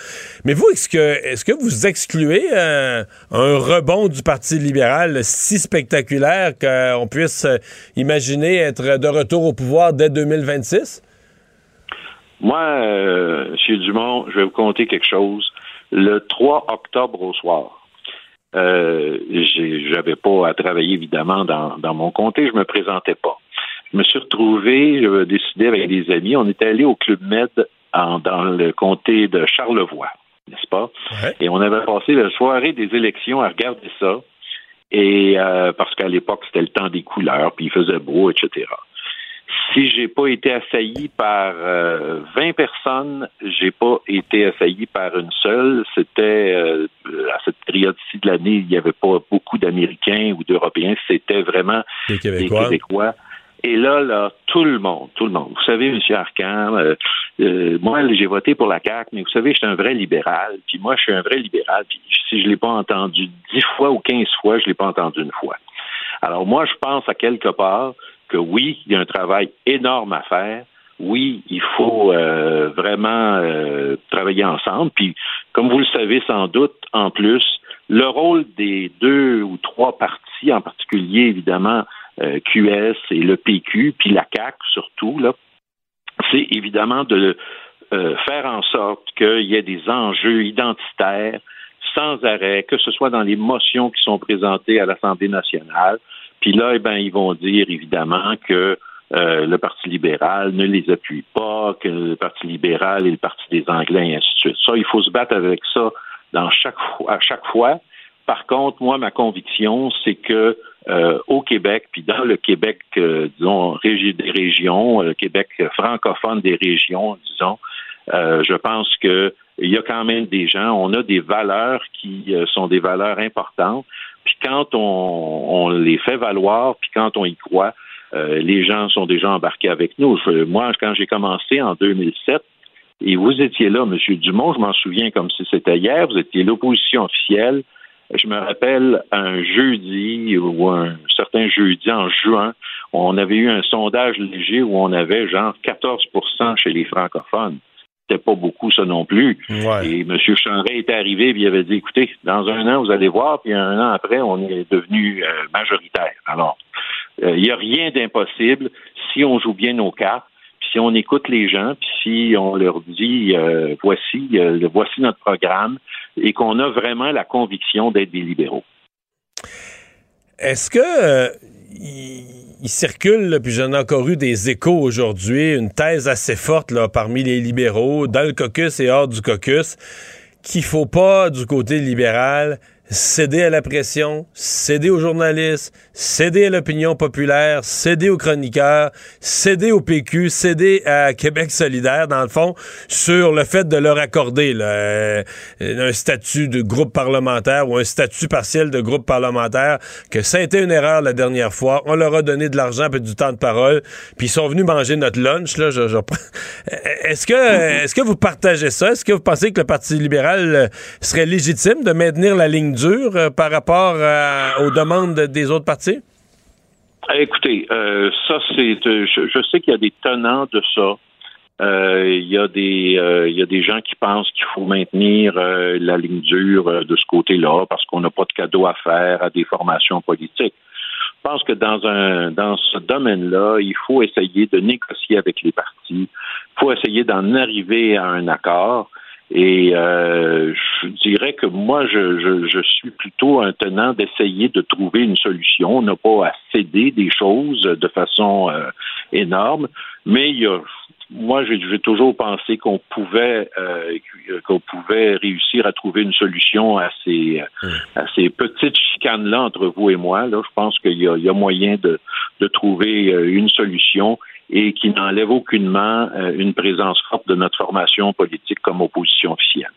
Dernière question, est-ce que le cas Marie-Claude Nichols, c'est une urgence de, de, de régler ça, de raccommoder ça? Tout à fait. Moi, je pense qu'il faut que... Euh, que le, le on, met, on met ça du côté des mauvais souvenirs. Oui, c'est ça. C'est, c'est, c'est la première priorité. Je pense euh, qu'il faut euh, vraiment... que Marie-Claude, qui a clairement dit « Je suis une libérale, je veux rester libérale, je ne regarde pas ailleurs, je suis, j'ai mes convictions et ainsi de suite. » Je pense qu'il faut que, essayer de trouver un terrain d'entente de ce côté-là, tout à fait. Pierre Arcan, merci beaucoup. Au revoir. Merci, euh, M. Dumont. Merci. Bye-bye.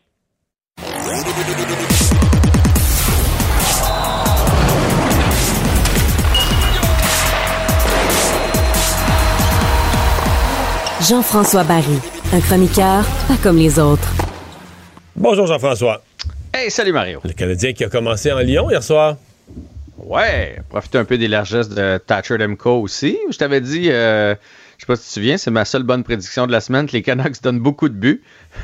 Ça a été le cas encore une fois hier. Mais le Canadien, au-delà de tout ça, je trouve, nous offre un bon spectacle. Te souviens-tu, l'année passée, à pareille date, on avait de la misère à finir les matchs. On écoutait des bouts de période. On n'écoutait jamais la troisième. N'écoutais pas en troisième, je les écoutais parce que bon, fallait qu'on en parle ensemble, mais en tant que partisan, là, j'avais aucun intérêt à écouter ces matchs-là. Et là, le Canadien est vraiment excitant et on est en train carrément de, de, de changer le plan.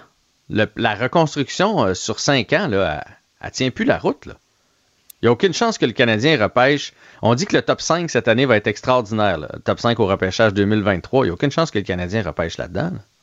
Non, on peut pas, euh, ça peut pas s'effoirer, là, espèce de château de cartes de jeunes qui font mieux, puis tout ça, puis que, tu sais, mettons, dans des périodes difficiles, la semaine de voyage avant les fêtes, un neuf défaites consécutives, puis reculer au classement, ben, je pense que non. Tu penses que non? Mais je veux dire, Suzuki, là, il nous a, faut arrêter de dire, euh, c'est Suzuki, il est jeune, on sait pas trop. Euh, c'est une, Suzuki, c'est une superstar en devenir. C'est un Patrice Bergeron, il fait tout bien sur la patinoire, puis là, ça va être la troisième année qu'il le fait. Fait que, euh, non, mais lui, là, cette c'est... année, il va faire cent points comme c'est parti-là. Là. Ben, il est pas loin. Peut-être pas, quatre-vingt-dix points, mettons. Mais c'est, fait que c'est une superstar, là. Euh, Caufield, il va pas ralentir, là. Il y a, okay, t'sais, ça se peut qu'à un moment donné, comme tout compteur, il y a un petit passage à vide, mais il va pas ralentir. Kirby Dach, là, je pense qu'on vient de trouver... Euh, on a un trio, de... là. Hein? Mais là, on a un trio. Et hey, puis j'ai fait des recherches. C'est quand la dernière fois que le Canadien il a eu un trio de ce style-là? Aussi bon. Un trio dominant, le dire... Dire, on a un vrai premier trio, pas du, hey, ça pas fait du patchage. Hey, ça fait longtemps. J'ai, j'ai, j'ai trouvé, il y a eu une bonne saison, je ne sais pas si tu viens de Kovalev, Plekanec. Ben moi, je par, c'est drôle, c'est drôle, je, par, je partais de Kovalev, mais je ne me souviens plus avec qui Kovalev jouait. Aide-moi. Ils ont eu avec Kostitine et Plekanec, avec Andrei Kostitine, le, le, le plus grand des deux. Ouais, ouais, ouais. Mais ça, ça a duré juste une saison. Ça, c'était justement, là, tu sais, tantôt, tu me disais, ça peut-tu s'effondrer? Le Kostitine avait fait quelque chose comme soixante points, puis euh, Kov- Kov- euh, Plekanec avait été cherché dans les soixante-dix et euh, Alex euh, Kovalev dans les quatre-vingts. Fait que ça, je me souviens d'avoir été au Centre Bell, qui devait s'appeler le Centre Molson à l'époque, puis de, de, de, d'avoir hâte de les voir, puis à chaque fois qu'il embarquait sur la patinoire, il se passait quelque chose. Mais on peut pas dire qu'on... que pour le futur du Canadien, on se disait, ah ben voilà, tu sais, pour les cinq prochaines années, on a un top trois ouais, parce incroyable. Que là, ils ont quel âge, les trois qu'on vient de nommer, vingt et un, vingt-deux, vingt-trois, c'est ça? vingt et un, vingt et un, vingt-trois. vingt et un, vingt et un pour Caufield et Dach. De, de qui on, tu sais, Dach, on disait, ah, c'est le vieux, le vieux, c'est Suzuki, il y a vingt-trois. Le, le plus vieux, c'est Suzuki. Puis sinon, là, avant, un trio qui, la, qui avait cette en, envergure-là. Tu remontais à Danfos? Exactement. On remontait dans les années quatre-vingt-quinze quatre-vingt-seize avec Turgeon, Danfos et Recchi, qui étaient les trois premiers marqueurs du ouais, Canadien. Marc Recchi, là, je l'aurais pas... Turgeon, Danfos, tu m'aurais fait chercher longtemps pour Recchi. Une fois que tu le dis, oui, là, mais ouais, OK, c'est vrai. Mais ça, c'est un marqueur, qui... c'est un franc-tireur, là. Ouais, ouais. Fait que c'est des gars là, que dès le début de la saison, tu te disais, eux autres vont aller chercher euh, un point par match, là. Euh, fait que depuis ce temps-là, c'est un passage à vide. Depuis ce temps-là, le Canadien est cramponné à avoir du succès avec ses gardiens de but. Théodore, puis ouais, Price. Un, un, un troisième trio, puis trois quatrième trio. C'est ça, c'est qu'on, ça. A eu, c'est ça qu'on a eu bien souvent. Là. Et, et te souviens-tu au repêchage, lorsqu'on a entendu par la suite, là, on a sorti un petit montage vidéo du repêchage du Canadien, lorsque Kent Hughes a appelé Kirby Dach après la, la, la transaction, puis qu'il a dit, tu vas être heureux à Montréal, tu vas adorer notre coach, tu vas adorer vers où on s'en va, tu vas pouvoir jouer offensif, tu vas pouvoir te laisser aller. Ici, on prône l'attaque. Ben, c'est exactement ce qui est en train de se passer. Ça non, leur mais hier, le cinquième but, là, ouais. le cinquième ouais. but, on hey. dira ce qu'on voudra.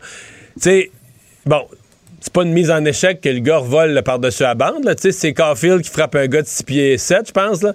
Mais ouais. il reste que, c'est ça, mais il reste que la phrase qu'utilisent les experts, séparer le joueur de la rondelle. Il l'a fait pendant une demi-seconde, là, mais il a séparé mm-hmm. le joueur de la rondelle avec sa mise en échec.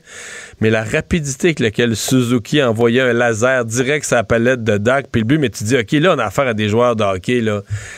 Tu sais, c'est du talent, ça s'invente pas, là, tu sais... Le, le, le vaillant, notre vaillant numéro onze, là... Tu sais, il, ses passes, là, ils s'en vont tout partout, ses bâtons de l'adversaire, tu sais... Ça, c'est une. Si tu regardes Suzuki, tu dis, il sait où ce qu'est l'autre gars, il regarde même pas, c'est un laser, cligne sa palette, puis. Hey, puis Suzuki est le long de la bande, donc il peut se faire frapper. Fait que tu sais, il faut qu'il se concentre là-dessus. Il regarde en avant de lui et Dach est dans son angle mort à gauche, là. Tu sais, c'est, c'est. Et mais aussitôt, il sait, là. Aussitôt qu'il la reçoit, elle est partie. Ça, c'est du talent. Là. Il n'y a pas d'autres joueurs chez le Canadien ou à peu près qui peuvent faire ça. Et là où Dach vient les compléter, c'est qu'il y a cette intelligence au jeu. Si c'est Anderson, mettons, tu sais que Anderson a joué avec eux autres un bon bout de temps. Il est où, Anderson? Il est probablement en avant du but, collé sur le défenseur ou pas loin de l'action. À se tirailler avec. Exactement. L'autre, il s'est fait oublier. Tu sais, il a eu le flair de dire, si jamais elle sort de là, ah, je vais être tout seul en avant. Puis comme de fait, c'est ce qui est arrivé. Et après le match, il a dit qu'il avait eu du temps. Alors moi, entre toi et moi, il n'y a pas eu tant de temps que ça. Là. Mais lui, dans sa tête, il a été tout seul et il a eu du temps amplement pour la mettre dedans. Puis Caufield, euh, oui, ça c'est, tu sais, on dit frapper dans les gants. Là. Dans le fond, il est allé frapper les avant-bras de Tyler Myers, qui sépare le porteur du disque de la rondelle. Il a tombé après, tu sais, parce qu'il est plus petit, il est moins fort. Mais ça, c'est nouveau dans sa game. L'année où le Canadien s'est rendu en finale de la Coupe Stanley, il ne faisait pas ce genre de jeu-là. Il fallait juste se placer, puis faire des one-timers, faire des, des lancers. Là, il fait des replis défensifs. Il s'implique un peu physiquement. Il ne pourra jamais le faire autant qu'un autre. Là. Mais donc, ce trio-là, on va les, on va les aimer pour longtemps. Ouais. Là, il y en a qui disent que c'est pas bon que ce trio-là soit bon parce que Dach, c'était supposé être le deuxième centre dont le Canadien avait tellement besoin. Et là, c'est quoi? Euh, ça, on réglera ce problème-là une autre fois, du deuxième centre? Hey, moi, j'ai entendu ça toute la journée partout. Là. Euh, je pense que le, le, c'est, c'est pas parce qu'il joue à l'aile. Oui, un peu parce qu'il joue à l'aile, parce qu'il n'y a pas les mises en jeu, puis il y a un peu moins de responsabilité, mais c'est surtout le fait qu'il joue avec les deux autres. Mais Suzuki à l'aile, avec Kirby Dach puis Caufield, ça va marcher quand même. Là. Ben oui, c'est ça. C'est, quand il était sa deuxième ligne, et puis qu'il était flanqué de Drouin puis Hoffman, pas, pas la même chose. Là. Fait que oui, le centre, mais c'est surtout, je pense, les ailiers, les, les, les deux coéquipiers. Puis tant que ça va fonctionner, on touche pas à ça. On ira en chercher un centre à quelque part. Là. Il va entraîner à un moment donné, on en repêchera un, on va en trouver un comme deuxième centre. Hey, puis Kay-Subban s'est trouvé du boulot. Ouais. Est-ce qu'on s'inquiétait pour lui? Non, on savait qu'il allait aboutir quelque part comme euh, chroniqueur hockey, analyste, euh, puis il va être bon à part de ça, il va être flamboyant, il va donner du bon jus, c'est sûr et certain. Donc, euh, contrat de trois ans avec E S P N, ça a été annoncé aujourd'hui, euh, et il a dit que ça y tentait, ça fait longtemps qu'il y pense, même en fin de carrière, il en parlait avec ses coéquipiers de son avenir dans les médias. Alors, chapeau à Piquet Souban, puis je pense qu'il va être rafraîchissant. Et finalement, un peu de tennis. Oui, la coupe Billie Jean King, ça a commencé et on a fait belle figure aujourd'hui. Euh, Andreescu a gagné, Fernandez a gagné, donc euh, on a passé l'Italie assez facilement. On va affronter la Suisse demain et Félix Auger-Aliassime. On connaît maintenant son, son pool au niveau du championnat de l'A T P et dans son pool, il y a Rafael Nadal qu'il n'a jamais battu. Il fait partie des trois joueurs que euh, Félix Auger-Aliassime n'a jamais battu, donc ça ne sera pas facile comme, euh, comme pool pour sortir de là. Casper Ruud et Taylor Fritz sont les autres qui vont faire partie du pool de Félix Auger-Aliassime. Dans le cas de Casper Ruud, il l'a battu une fois, puis il s'est fait battre l'autre fois. Là. Dans ses deux derniers ouais. matchs contre lui, il a gagné un tournoi en finale contre lui, puis il a perdu en demi-finale contre lui. Là. Mais tu sais, c'est la crème de la crème. Non, mais c'est ça, là, c'est les huit meilleurs pas de match au monde. Facile, mais c'est ça, c'est comme ça qu'il faut exact. finir par le voir. Hey, salut, à demain. À demain. La Banque Q est reconnue pour faire valoir vos avoirs sans vous les prendre. Mais quand vous pensez à votre premier compte bancaire, tu sais, dans le temps à l'école, là, vous faisiez vos dépôts avec vos cents dans la petite enveloppe. Là. Mmh, c'était bien beau.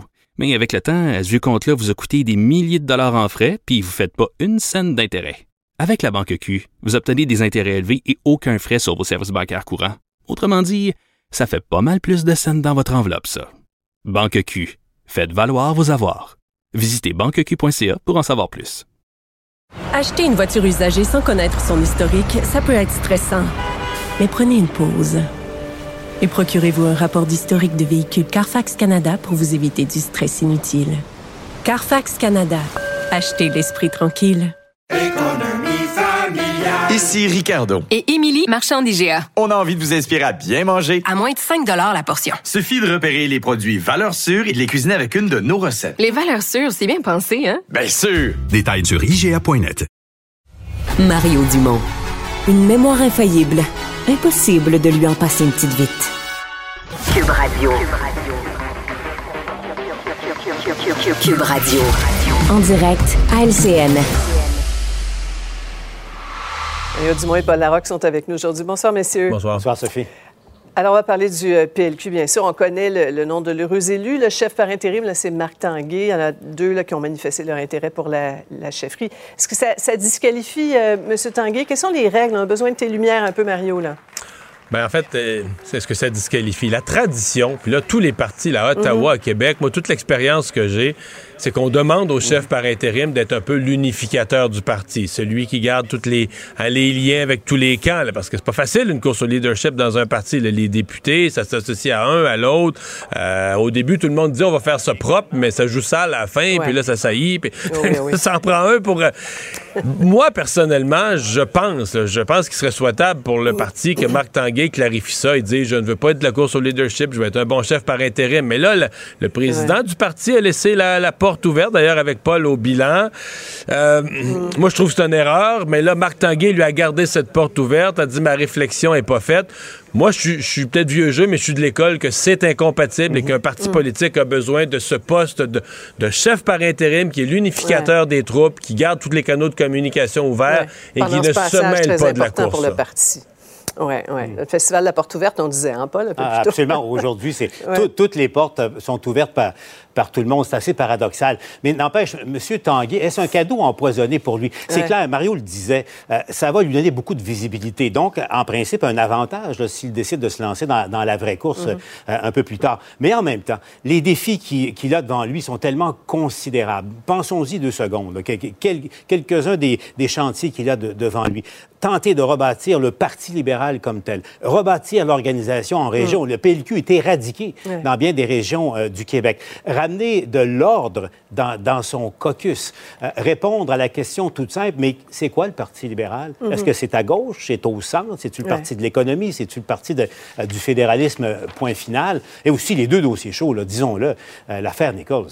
Que fera-t-il? Est-ce ouais. qu'il va, lui, s'excuser auprès de Mme Nichols, que Mme Anglade a refusé de faire, mm-hmm. entraînant les conséquences que l'on sait? Euh, donc, euh, ouais. on le voit, puis en même temps, là, tout le débat sur la reconnaissance de, de Q S et, des, et du Parti québécois, euh, il a beaucoup de pain beaucoup sur la planche. Sur Sans compter temps, l'élection partielle frappant. Dans Saint-Henri-Saint-Anne, là, c'est lui la qui va devoir trouver le candidat, fait. Faire c'est, la campagne. C'est frappant l'image quand même, messieurs, hein? L'image là, de, de, de, de tous ces libéraux-là, élus, là, dont on cherche, bon, c'est, qui, qui est qui, là, aux yeux du public, là, ça donne cette image, là, du, c'est, c'est ça qui reste là, du Parti libéral. Exactement. Là, et, et Enrico Ciccone, qui a été confirmé dans son poste de président du caucus, qui a dit, Mario, tu l'entendais ce matin, qu'il a dit à, à l'entrée, il n'est pas question que je m'excuse auprès de Mme Nichols, parce que M. Ciccone avait été contributeur dans, ouais. dans la dérape qui est survenue. Il n'est pas question que, que je m'excuse auprès de, de Mme Nichols. Disons que ça, ça part mal ouais. là, pour euh, tenter de réparer les pots cassés. Oui, beaucoup, beaucoup de dossiers à suivre. Il y a la, la C O P quinze qui approche... Euh, la conférence sur la biodiversité de l'ONU en décembre à Montréal. On apprend qu'aucun chef d'État de gouvernement euh, n'y sera, mais on aura des mesures de sécurité costaudes, Mario. Ça n'a pas bien ben d'allure. Euh, moi, je repense au briefing qui a été donné euh, aux journalistes. Les journalistes ont été convoqués, c'est la semaine passée, je pense, une semaine jour pour jour, ouais. euh, pour se faire expliquer. Puis là, toute une procédure. Les chefs d'État, on va les amener là, comme de telle manière de l'aéroport au centre-ville, mm-hmm. dans une zone sécurisée, les routes fermées. Il n'y a pas de chef d'État, il n'y a pas de chef de gouvernement. C'est pas vrai. Il y en a deux chefs de gouvernement. Justin Trudeau puis François Legault. Fait que, tu sais, c'est ouais. un peu... Euh, je sais pas. Euh, je sais pas comment les Montréalais vont recevoir ça. Oui, il y a une conférence sur la biodiversité. Ça amène du monde à Montréal. C'est bien correct. Mais entre mm. vous et moi, là, euh, le, le, le, le ministre de l'Environnement ou le sous-ministre de l'Environnement de la Thaïlande, il peut se promener sa rue à Montréal. La personne qui le connaît, là, il n'est pas en danger. C'est pas Joe Biden. Mm. Il y a quelque chose d'un peu disproportionné, là. Ouais, Quoi ouais. qu'avec le, le ton qu'il y a entre François Legault et Justin Trudeau depuis quelques jours, peut-être qu'il y aura besoin de, de force d'interposition en, euh, entre ces deux-là. Mais, mais effectivement, donc, euh, certains se demandaient, est-ce qu'il y aura effectivement des chefs de, d'État là, pour mm-hmm. donner, euh, au fond, une impulsion aux discussions qui, aura lieu, qui auront lieu à Montréal? Mais en tout cas, le dispositif de sécurité est considérable. Et je, me, je me posais la question, pour les plus vieux d'entre vous à la maison, rappelez-vous les grands voiliers à Québec en quatre-vingt-quatre. On mm-hmm. avait dit ça va être terrible, ça va être énorme. Mm-hmm. On avait aménagé, Mario rit, on avait aménagé des, des stationnements à Drummondville se disant que ce serait impossible d'accéder à Québec. Et ouais. finalement, je pense qu'il y avait eu vingt mille personnes. C'est chiant, ça, Paul. On avait ramené qu'avec quatre-vingt-quatre en comparaison avec la C O P quinze. Un peu dur. Non, mais je, je souhaite que ce ne soit pas ça. Compte tenu de l'importance de, de, de, de l'enjeu oui. inexorablement, ouais. souhaitons-nous tous euh, que ça fasse avancer euh, ouais. les actions pour euh, ouais. contrer les changements mais climatiques. Je ne suis pas sûr du tout qu'on en vienne à un accord final pour la, la protection plus, ouais. de la nature jusqu'en deux mille trente mmh. à Montréal. Là. Bon, ouais. enfin, en terminant, euh, Éric Duhaime, euh, qui est maintenant renié par ceux qui, qui l'ont porté hein, avant et pendant les, les élections, les, les complotistes, euh, on va écouter un, un extrait de sa réaction aujourd'hui. C'est toujours normal qu'il y ait des gens qui soient insatisfaits. Euh, ils ont le droit de s'exprimer. Moi, je pense que je suis un quelqu'un qui a toujours défendu la liberté d'expression. Cela étant dit, je comprends que c'est une voix très minoritaire. Et euh, ces gens-là, moi, je les ai jamais vus dans le parti. Donc, euh, je pas, je m'en fais pas outre mesure. Là. Je sais que c'est des montagnes russes. Ça, ça brasse toujours. Puis, euh, quoi qu'on dise, les gens disent ça brasse au Parti conservateur. Je leur dis, écoutez, je regarde ce qui se passe au Parti libéral. Je trouve que ça brasse pas tant que ça. Mario? Oui, mais je pense que c'est quelque chose de précis. Là. C'est la frange la plus complotiste. Ils ne sont pas mm-hmm. insatisfaits, soyons précis dans les mots. Ce qui est dit en ondes, entre autres par un animateur complotiste, mais qui était, qui était un admirateur là, d'Éric Duhaime, là, qui l'applaudissait pendant ouais. la pandémie. Là, il dit que c'est le ouais. pire traître. C'est le pire traître mm-hmm. qu'on n'a jamais eu au Québec.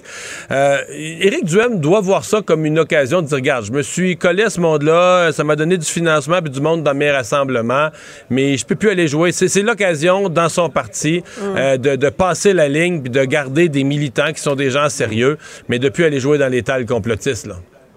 Et ouais. Sophie, la rumeur qui court, c'est que justement, des, certains, certains des complotistes passent le mot, là, achetez votre carte de membre, on, mm. va, on va investir le, le Parti conservateur du Québec. M. Duhaime pourrait penser qu'il y a un complot contre lui euh, à suivre. Mais l'A B C de la politique, Sophie, c'est additionner plutôt que soustraire. Quoique parfois, dans, dans certains cas, la, la soustraction te permet d'additionner d'autres forces éventuellement. Mm-hmm. M. Duhaime va, va très, très bientôt être confronté à ça. Ça, ouais. ça lui a profité pendant la campagne électorale, ouais. l'appui de, de, de cette frange de, de son ouais. parti. Mm-hmm. On verra pour la suite. C'est, c'est un bon test de, de réalité pour M. Duhaime. Oui, de crédibilité. C'est peut-être le temps mm-hmm. de faire un petit peu le ménage dans la cabane. Alors, Paul, le bilan, dès dix-neuf heures, Marion vous écoute ce soir en reprise à vingt heures trente à L C N. Au revoir. Merci. Ah voilà, c'est ce qui euh, conclut notre émission euh, d'aujourd'hui. Un gros merci d'avoir été là. Je vous retrouve demain quinze heures trente. Cube Radio.